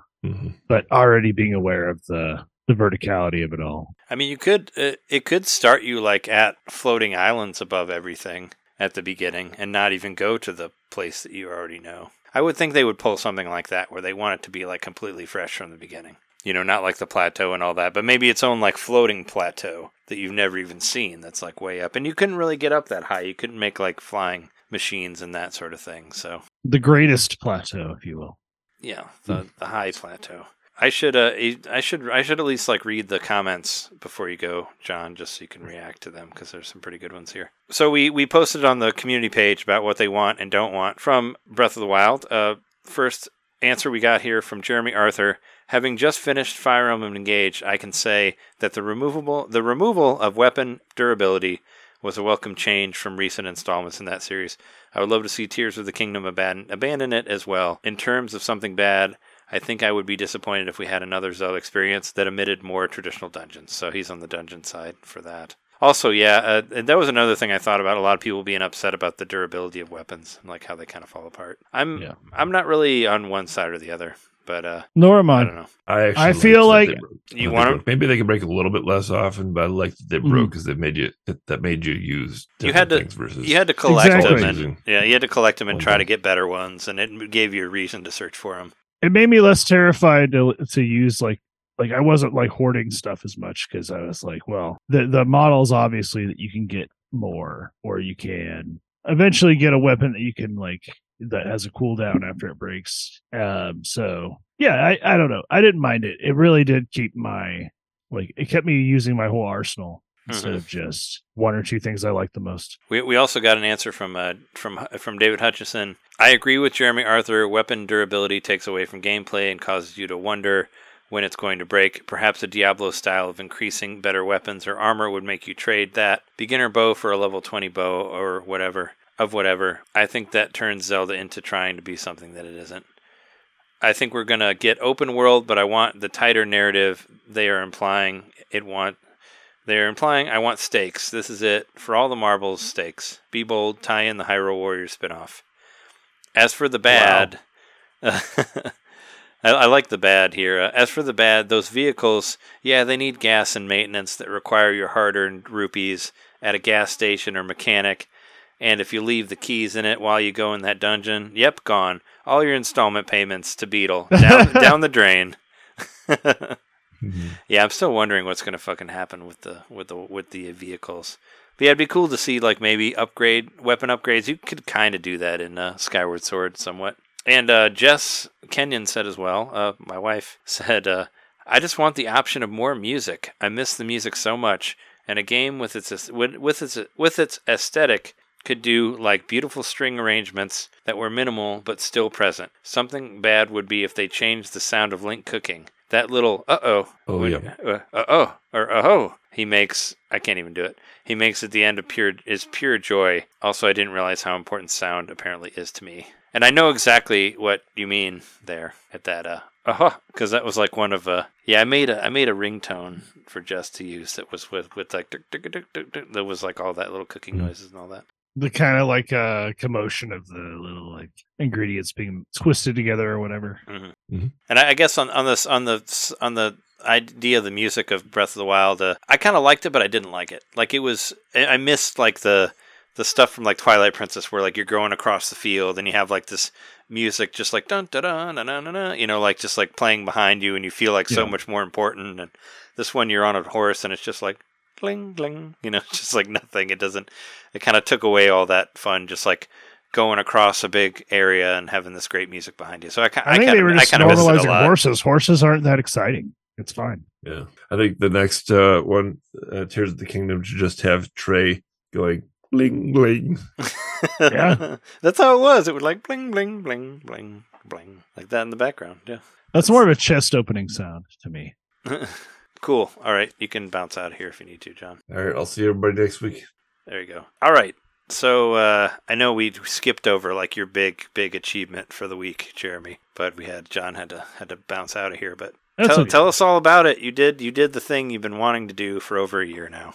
Well, maybe not quite Yeah. a year, almost a year, not quite a whole year. I finally mastered how to make chicken and rice in an instant pot, like without it being overcooked. Well, I did that tonight, and it actually turned out really well. There you go. But uh, no, I uh, I beat Elden Ring. I mean, might as well get down to it. Yeah, I beat Elden Hooray. Ring. I beat it. Fucking done with that game. Maybe I've actually played it some since I beat it. I, I watched because- the uh, I watched the video of you recording it and with Shauna's commentary on it, and I was just like, I was as confused. I'm just like, you're like, maybe I got the bad ending. I'm like, sure, I don't know. I, I heard all the endings kind of suck. You can watch them all. They're Yeah, all so very similar. I don't know. yeah, I, I got one of the uh, the the most apocalyptic endings. So, you know, I said in the in the at the top of the show that I rescued a world of dreams, which I was referring to, or a land of dreams, referring to beating Kirby's Dream Land. Mhm. But I also like uh turned another world into a hellscape, and that was uh what I did when I beat the game. I had embraced the three fingers, which was I think I spoke about last week.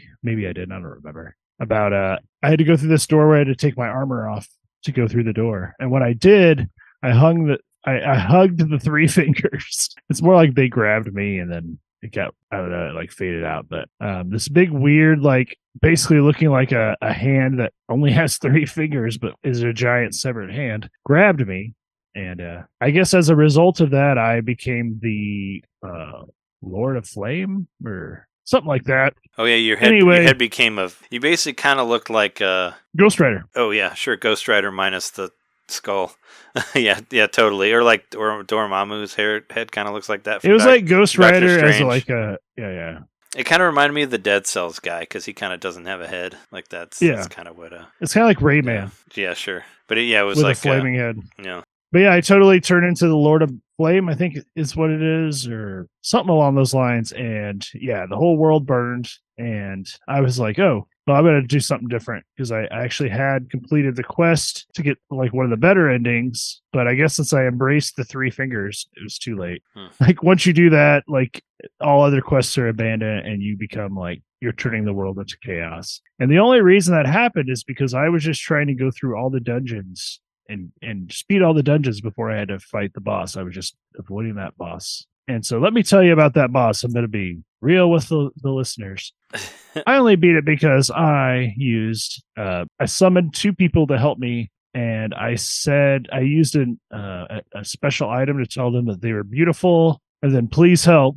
Mm, There are these things called the Prattling Pate, these I- items I collected. And uh, they both kind of like, I don't know, uh, maybe this is all headcanon, but they both kind of like did a little dance. And then they just beat the game for me, both of them. One of them died in the process, but the other one ended up beating the last boss. And I got up and I did a little dance. And then Shauna got confused. She, the whole time she said, I want to be around when you beat it. I think a big reason for that because she's had to actually watch me play this thing. Like maybe not actively, but it's been on the TV for the last many, many months. And so maybe she won't have to see that anymore. I think that might be part of her excitement that to I be, finally be able to celebrate the end of Elden Ring.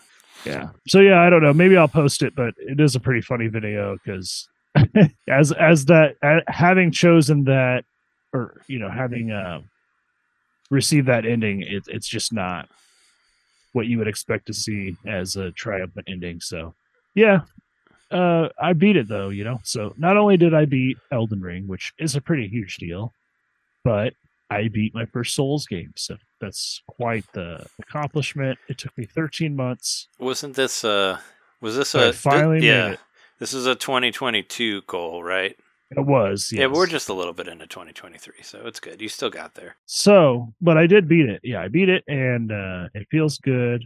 It's actually been like one of the more existential feelings I've had about beating a game in a while because I put a lot of time into that game and it's just like, okay, it's over. Wow. I played that game a lot. What was your? Did it give you an hour count and all that at the end, like when you finished it? Well, just the PlayStation 2 version was over 600 hours. so- PlayStation 4.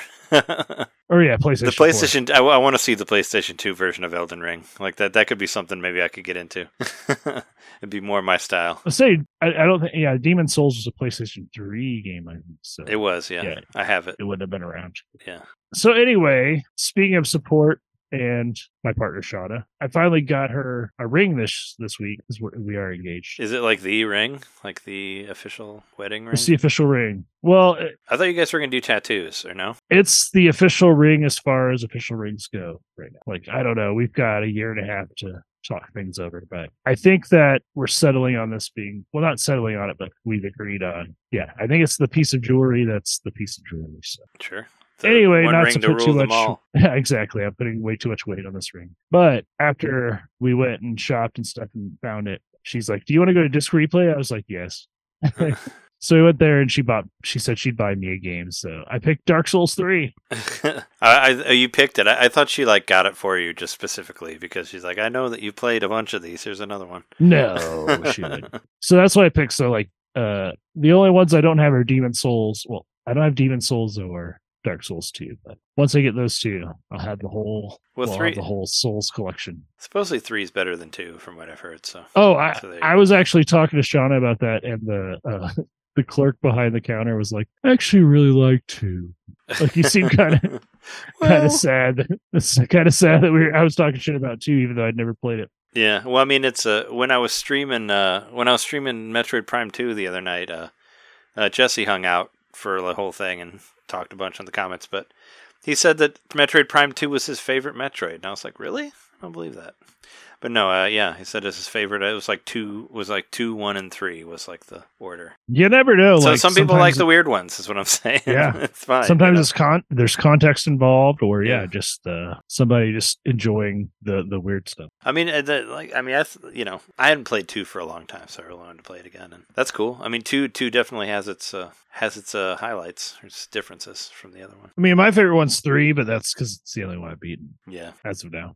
Also, the great thing about three is it told you where all the items were, so it was really easy to get 100%. It actually put it on the map, like made a little dot to be like, here, go here, you know, so it's real way easier to find everything. And that was the only one I 100%ed was three, because you can like scan a computer later in the game and it'll show you where everything is. But anyway, so in Elden Ring, at least I, uh, you know, I'm gonna, pr- I'm going to start a new game plus. What the hell, you know, I'm going to. It's such a fun game. It's one of my favorite games I've ever played. Sorry, uh, Nintendo, but it's Better one of the best Breath games the I've ever played.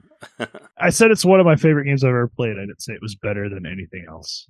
It's going to be really interesting to see it, to see how, I mean, many people have said this, but to see how Tears of the Kingdom compares to Elden Ring, like when it comes out. I, I mean, know, it was compared to in a, Breath of po- the in a post so- Elden Ring world or whatever. Because well, Elden Ring wasn't. I mean, you could say that Breath of the Wild maybe took stuff from. Oh, obviously took stuff from Souls games, but Elden Ring took stuff And from, Monster from Breath Hunter of the. Wild, and then you know, yeah, that was and another. Monster Hunter games. Yeah, that was another thing I was thinking about when John was talking about like uh, being able to swim completely. Like that reminded me of the first Monster Hunter game on Wii, the Monster Hunter Tri, where they tried to do underwater battles. I don't know if you played that at all, but No, they did where they did like the whole like underwater world where like let's make underwater monsters and you had to fight monsters like underwater and it was way slow and they never returned to it again after that. That was the last time that you saw of that. But but they were trying to do that whole thing where let's like just have everything like let's fight let's I always fight hated the underwater bosses the most in Zelda games, so I have actually not missed them that much. that was another thing about Metroid Prime 2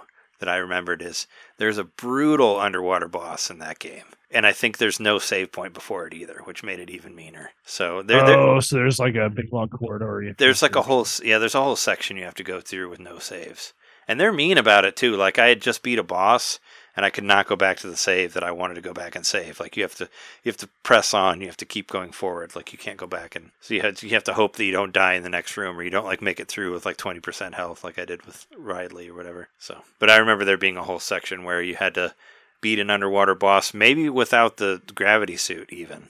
Like they were that mean about it. So you know that's definitely considered the hardest one.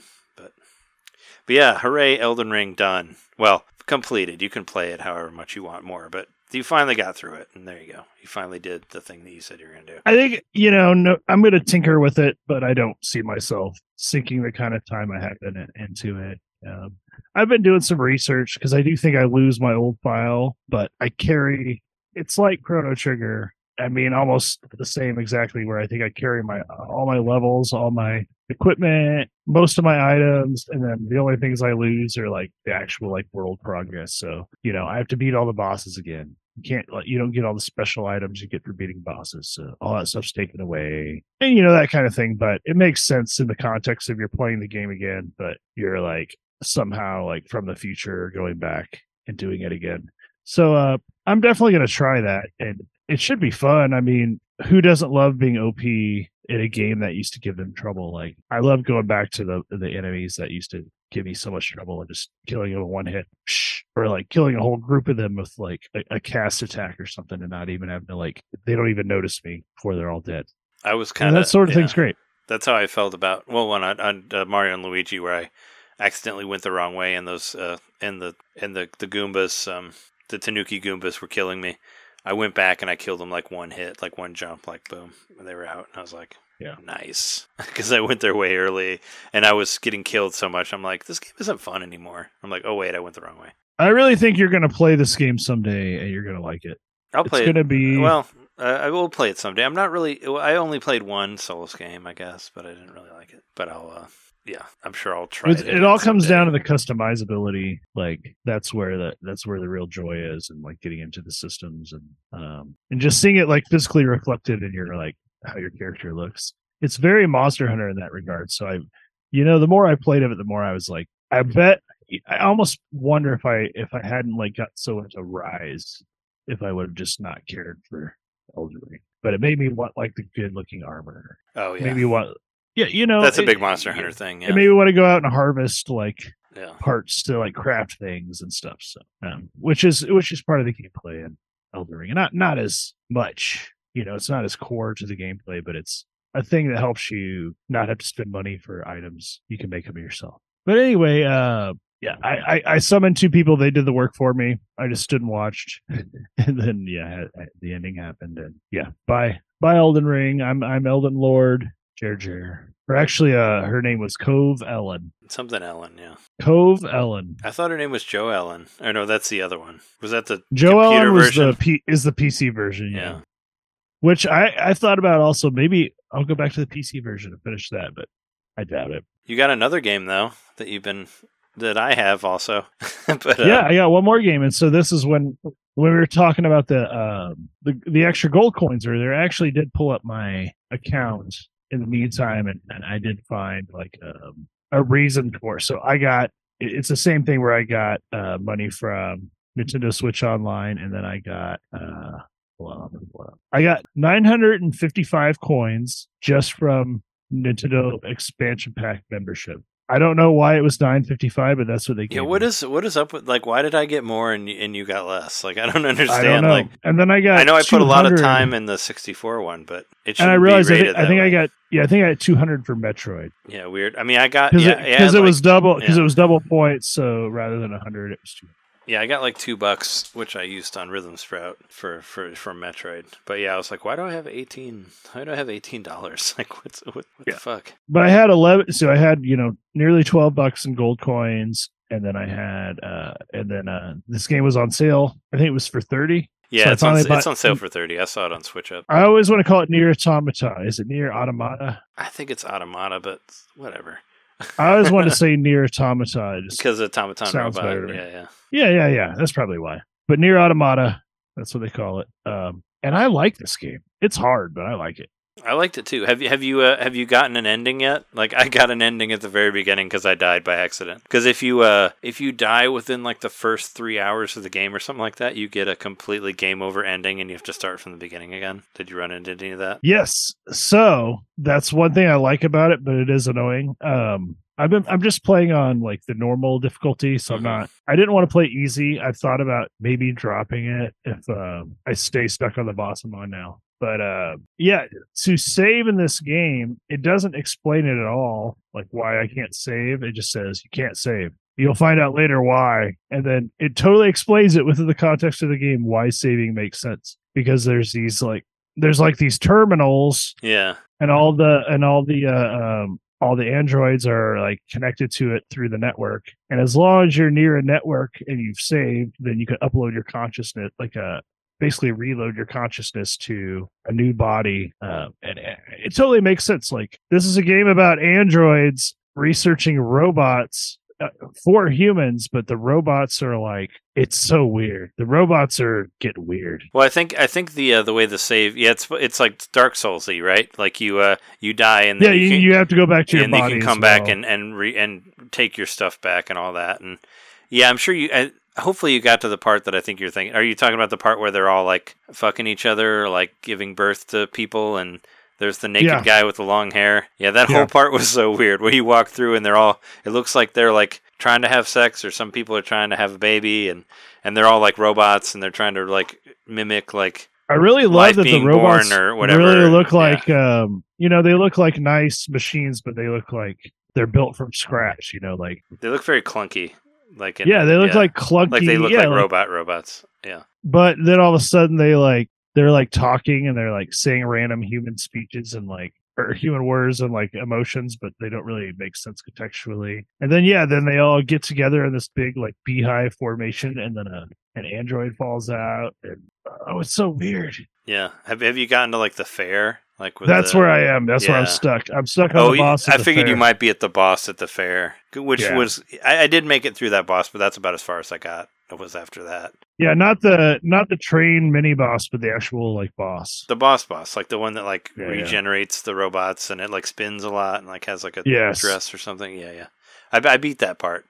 There's also one part I think it was after that. Like you have to be really careful because because it was like um, there's stuff going over here. You need to go this way, and I'm like, well, I want to go back and look at this other shit. I went back the other way. Game over. Uh, here's an ending. You gotta re. So you gotta be you gotta be careful where you go because sometimes if you don't go where they tell you to go, it'll be like, oh well, because you didn't go over here and fight these robots that are doing this thing, they ended up destroying the world because you went this other way, and now you got a game over and you got to reload. So so save often and be careful what you do because I lost a couple And the hours. game of also, playtime uh, with br- that. it like literally breaks the fourth wall where it's like this game does not autosave. I repeat, this game does not autosave. Don't go whining on message boards. It Yeah. says something along those lines about like how hard this game is. Like you have to save. Here's the system, and we'll explain how it works. You know, and it's like it does make sense in the context of the world, but I think it's just uh, it, it ultimately it's a game mechanic. You know, it's uh, it's just something you have to implement in your strategy if you want to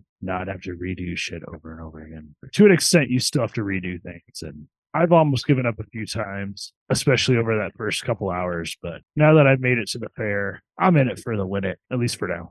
Yeah, no, I want to. That's a game that's still on my backlog, Infinity. Um, I want to get back to it at some point. I did really like it, but came out when a whole bunch of other shit was coming out. I'll throw it down to the you know the easiest difficulty if I have to, just to see the story through because the story so far is very I don't know. It's just a it's a it's a take on um, you know the post apocalyptic landscape that I like because there's so many post apocalyptic games, especially in 2017. Yeah, well, I mean, uh, what what I gathered out. from it is kind of what you were saying. It's like it's basically like robots who are like told to do things by humans to kill robots who have feelings. Right? It's like kind of like what I got from Yeah. it, where it's like it, robots who are starting to feel or like have their own idea of their existence or whatever are considered bad robots. And it's like robots questioning this whole idea of like, why do we have to kill these robots who have feelings? Because we have, might might have feelings too. That sort of thing is kind of what I got from it. So it's probably going to go to all sorts of different interesting places and multiple endings or whatever. It does also, it's weird, but it does require you to attack non aggressive enemies, which I don't like, but because that's just part of it. Like you're supposed to, maybe they're trying to make you as the player, like lose your like empathy or whatever, because like when that android first comes down, it doesn't want to hurt you. yeah, but you Like know, it just, it just stands there. but then it keeps eventually, like yeah, it keeps like upgrading. Eventually and- you- yeah, eventually you're like your other person's like we got to kill this. Or like when you uh when you go into the fair everybody's just like let's have fun party happy and, you, and like nobody gets kill. aggro with you. Yeah, and then you go into where the uh the train is and that won't that thing won't even attack you until you attack it first. Yeah. I think that's so it's it. like I, I just kind of wanted to like run past it, but then the you know the non-player character that's walking along with me is like, "We'll regret this later if we don't kill it now. It's hi- highly armed." So I had to like engage in battle, but like it wouldn't have the battle wouldn't have happened without me throwing the first blow. I think I think the idea is that like you're going to end up being the bad guy, like kind of like what I was saying about may happen with Rhythm Sprout. But no, I think because I guess because like the first ending, you'll end up that you were the bad guy, and then maybe you can come back and do it differently. I don't know, but that's I haven't read into a whole lot because spoilers and all that, but that's what I think. Is that you're going to find out that all the things that you did was maybe you shouldn't have done it, and you were actually, I, you know, everything about up this and all that stuff. I would say everything about this game like screens convoluted storylines, so I'm fine with it. Um, you know, it's it, it pretty seamlessly goes between different modes. Like it's like a bullet shooter, or, you know, it's like a shooter, and it changes all these different like angles Seamlessly. It's like real yeah, quick. and then yeah. and then even like you're in a 3D world, but then like there's different shooter styles within the 3D space, and then you're also like randomly go into a 2D mode, and it's odd. They really, you know, it's like uh, you're on rails, but it's like on rails. And uh, um, what am I thinking of? Like you know, like Final Fantasy VII and stuff, where it's like uh, pre-generated backgrounds or whatever that you're walking over, like that kind of thing. But Oh, like the 3D picture? sense. I mean, yeah, yeah, but they're- Ocarina of they're guiding- too. Right, but Yeah. yeah. they're guiding you along hmm using the three dimensionality. So almost like Panzer Dragoon a little bit, even like Oh yeah, like uh, like Star Fox 30th anniversary or. Star Fox. Yeah, but it didn't ever like switch to two D mode. Yeah, it didn't. It didn't switch uh, so much, but yeah, no, what kind of like on rails sort of thing. Because even if you're exploring an area, like it's a fully 3D space, like the fair, but then all of a sudden, like you jump up onto the airplane of the the ro- like the spinning ride, and then it's all of a sudden it's a platforming section. You know what I mean? And then like, you can't navigate that in a 3D way. Once you land on that first platform, it turns into a platformer. So it's like it, it just it changes up styles on the fly, and it does it as Trey said seamlessly. And yeah, I really like this game so far. I think there. I think the hype is worth it. And all the weird porn, whatever. I the, see the problem is, I mean, there's a lot of problem. The, the thing is, like any sort of like somewhat attractive uh, female type character in any game, you will find a lot of weird shit of. Like uh, Eunie is like my favorite character from uh, Xenoblade Chronicles Three. I just like just wanted to look up some pictures of Eunie to put on our podcast It's like a thumbnail. Like four pictures, porn. Like all of a sudden naked Eunie. Mhm. I'm like, didn't ask for that. But that is uh, that's you know, especially like anime type characters or whatever. Like it's you will find somebody drew a picture of them naked. I mean, even those fucking weird bunny characters from Super Mario Odyssey, there was like pictures of them naked too. There's a whole lot of horny people out there making making weird shit that you'll find. I very, just think two easily B's on Two B's got to be up there with most. I'm just telling you that the I'm just saying the Xenoblade Chronicles three characters, the all the women on there, this was you found that very quickly too. So like first page. I'll just take your word for it. So it's just I think it's that's Wink, just wink, nudge. I think it's just the horniness of uh, whatever people who played. I mean, I like those games. So people who are lonely and have no other incels or whatever you want to call them. It's Rule Thirty Four. Anyway, let's move on to our topics that we have. Uh, we didn't talk about Pokemon Presents. There's a Pokemon Presents coming up on Monday, next Monday. We'll talk about it next week, of course. But what do you think is going to happen from it? Um, the automatic thing, obviously, now that we have Game Boy and Game Boy Advance stuff on Nintendo Switch online, people are thinking like, you know, what game, what Pokemon games are we going to get? Are we going to get like blue, red, yellow? I mean, any of uh, crystal, gold, diamond, whatever the other things. Oh, we we got a comment on uh, Twitter about this from Stressa. I'd expect DLC announcements for Scarlet and Violet for sure. Maybe a new Pokemon or form released. I would love to see a new spin-off game as well. That was something I, w- I figured that they're going to get into the update for Scarlet and Violet because there's supposed to be a real big meaty update that's supposed to Mhm. fix a lot of the problems of it when it originally came out. Which I'm kind of like, I mean, I love the game a lot when it came out, but I just don't really f- find a reason to go back to it. But I guess maybe if Same. some people didn't want to go to it because of whatever bugs that were in there. I mean, it would be interested to see how much they do. Maybe I might pop in there a little bit just to poke around, but you know, I thought the game was great, regardless of all of its bugs or whatever.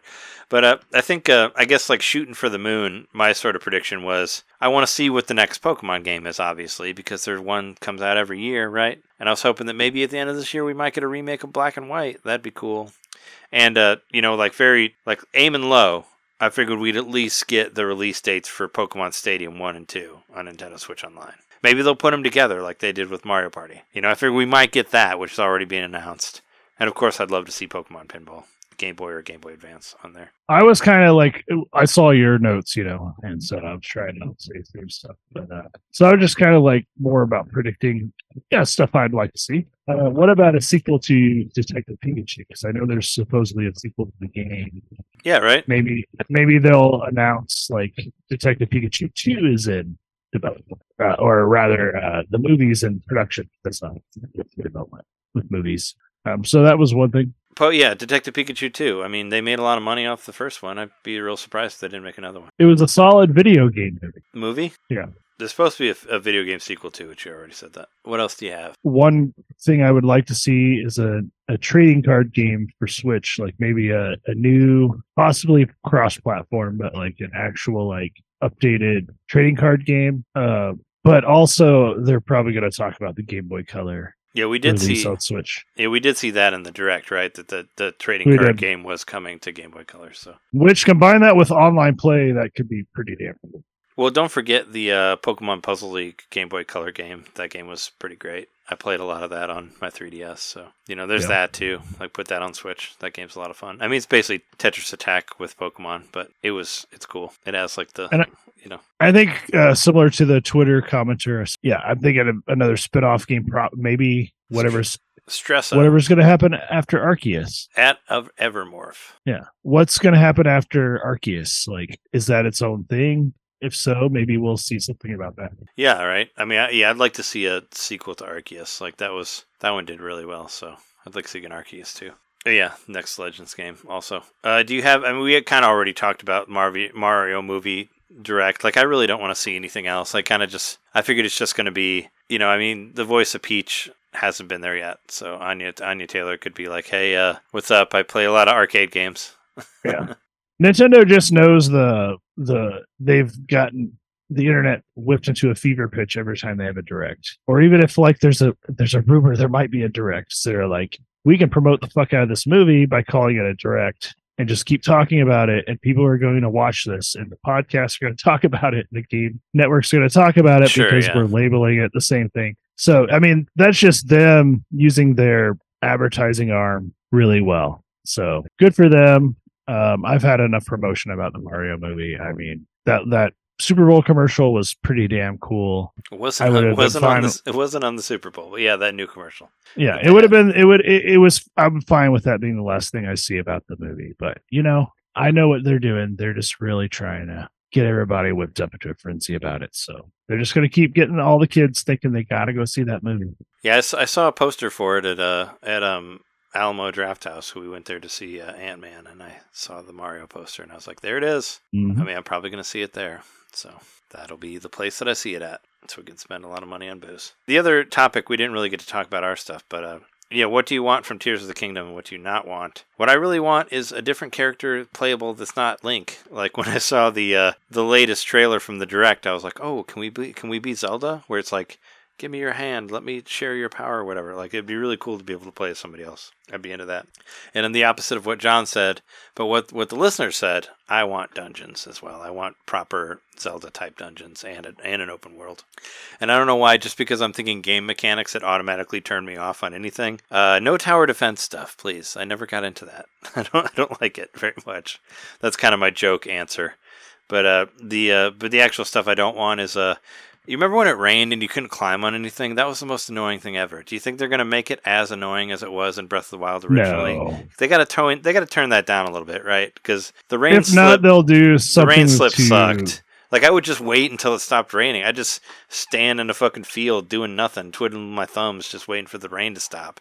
It's it like so real annoying. life. Yeah, it was so dumb though. Like we need we need to turn we need to tone that down a little bit. And breakable weapons, I'm really not like fully decided on whether I completely hate it or partially hate it. But uh, we'll see. Uh, I don't know. I, I I'm tempted to go back into Breath of the Wild again because I have it on Switch and I barely played it on Switch. But maybe I'll probably get into it for sure. Like come April, you know, when I'm really itching for Tears of the Kingdom, I'm sure I'll start playing it again, and then I'll come back and be That'd like, be "Hey, fun. To, here are the things that I don't to, like."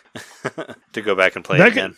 that could be fun if we all, which John's on here to agree to this, but if we all started playing it, like just doing a second playthrough, you know, leading up to Tears of the Kingdom. We you don't have to beat it, but let's just put some time into it every week and talk about it a little bit and just kind of Yeah. remember like has this aged well six years later um also what does it yeah well just a more you know we'll actually have experience and more like uh yeah recent experience Yeah. to decide how we feel I mean, normally when I get really, I mean, when it, whenever there's a new Zelda game, I'll always play like some of the ones before it, just because I get really excited about it. And I did the same thing for Breath of the Wild. I think I was playing Skyward Sword on Wii, you know, before it even existed Yeah. on Switch and all that. Like I always do that, like where I'll play whatever the one is before it. If it's not even like a week before or two weeks before or whatever, I'll get that itch and I'll start playing another Zelda game before that, just because I can't wait. So I, I'm pretty sure once we get to April, I'll probably be playing Breath of the Wild just because of how I am. So, and I haven't even touched um,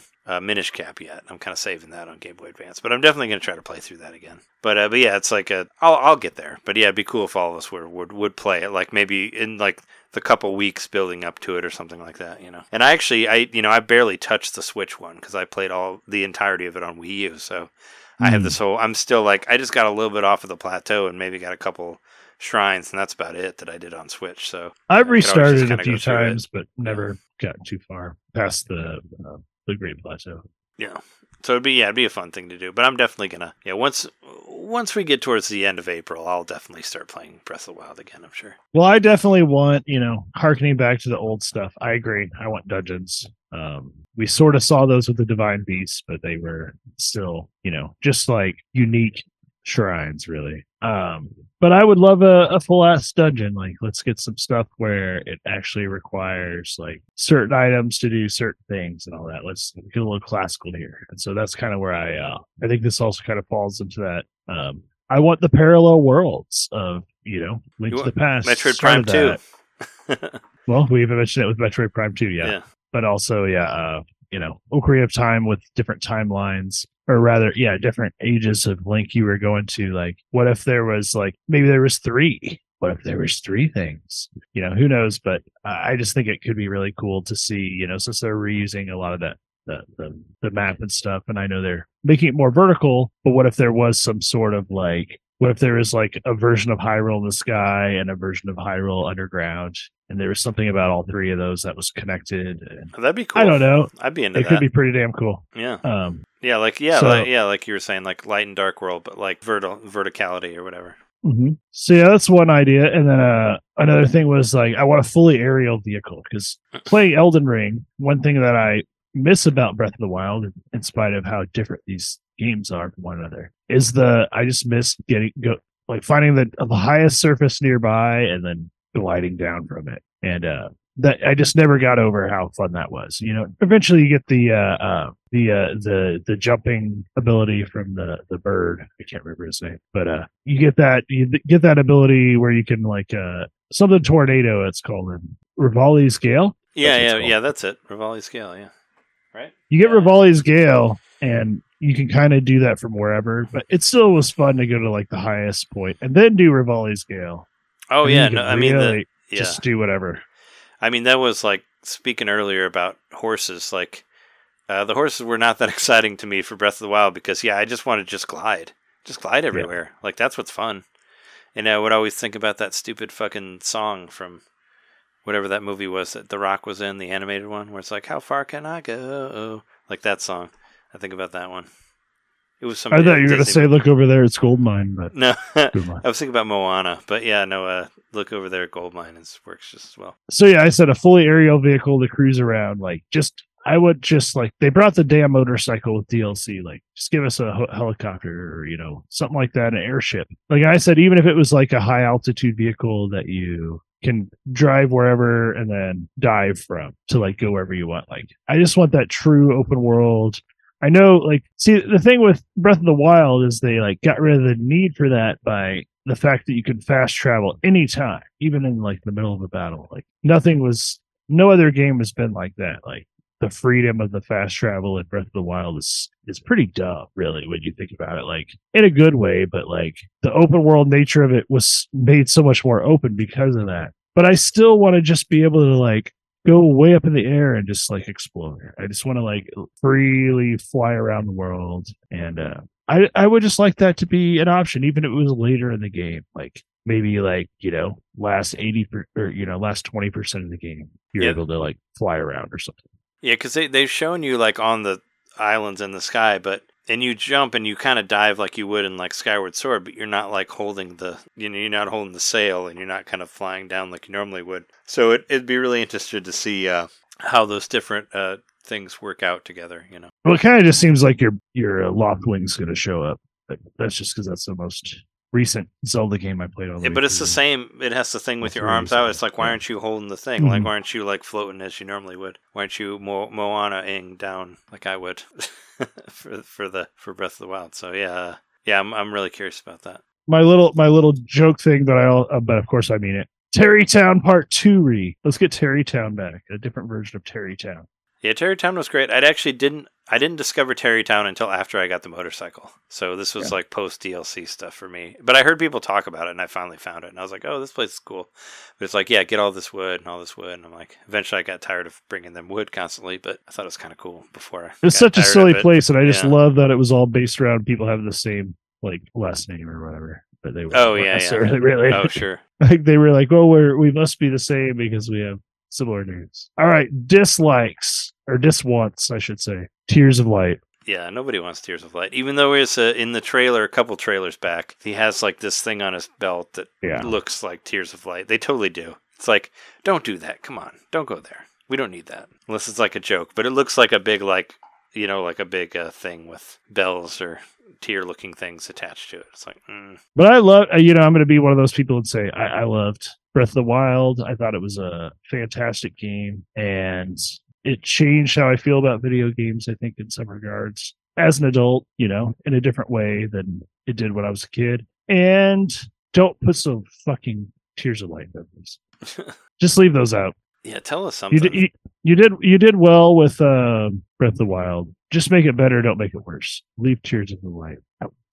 Yeah, I just uh I know there's all this like there's the fucking there's the there's the theme park and there's the Mario movie and there's just all this garbage that we just have to get out of here so we can just talk about the new Zelda game. Like just get it out. We need to get it out of here so we can talk about Tears of the Kingdom because I saw I, I saw like an article somewhere where it's like Shigeru Miyamoto in an interview said that he has not been able to make games because he's spending too much time on the theme park and on the movie. And that's why I say fuck both of those things. You should let Miyamoto do the things that we want him to do, and that's make video games that we who, want who, him- care, who cares about the fucking? I mean, I don't. That's why I don't like video. That's why I don't like uh, theme parks or video game movies.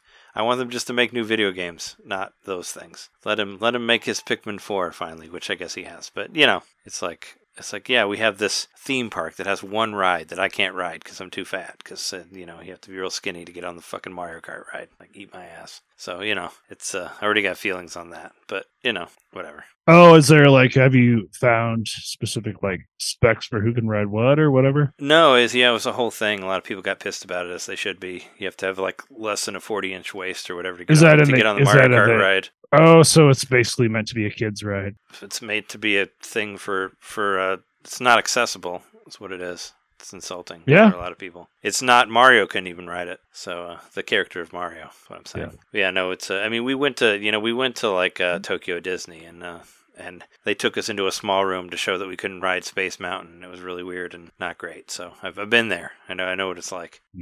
But yeah, that's that. But uh, is there anything else you want to talk about before we go here? I think we're good on time. Uh, the I think whole we're good. the whole reason that I went to the eShop actually when I was in Rockford uh, was to look up the Bill and Ted Excellent Adventure game that John had put on Slack, just because I wanted to know how much it was, and it's nine sixty nine, which is hilarious. Nice. And that's how I found out that I had 18 bucks. That's the reason that I looked was because of that dumb game. Don't buy it, but it's on there. But uh oh, uh Big Run is coming out soon.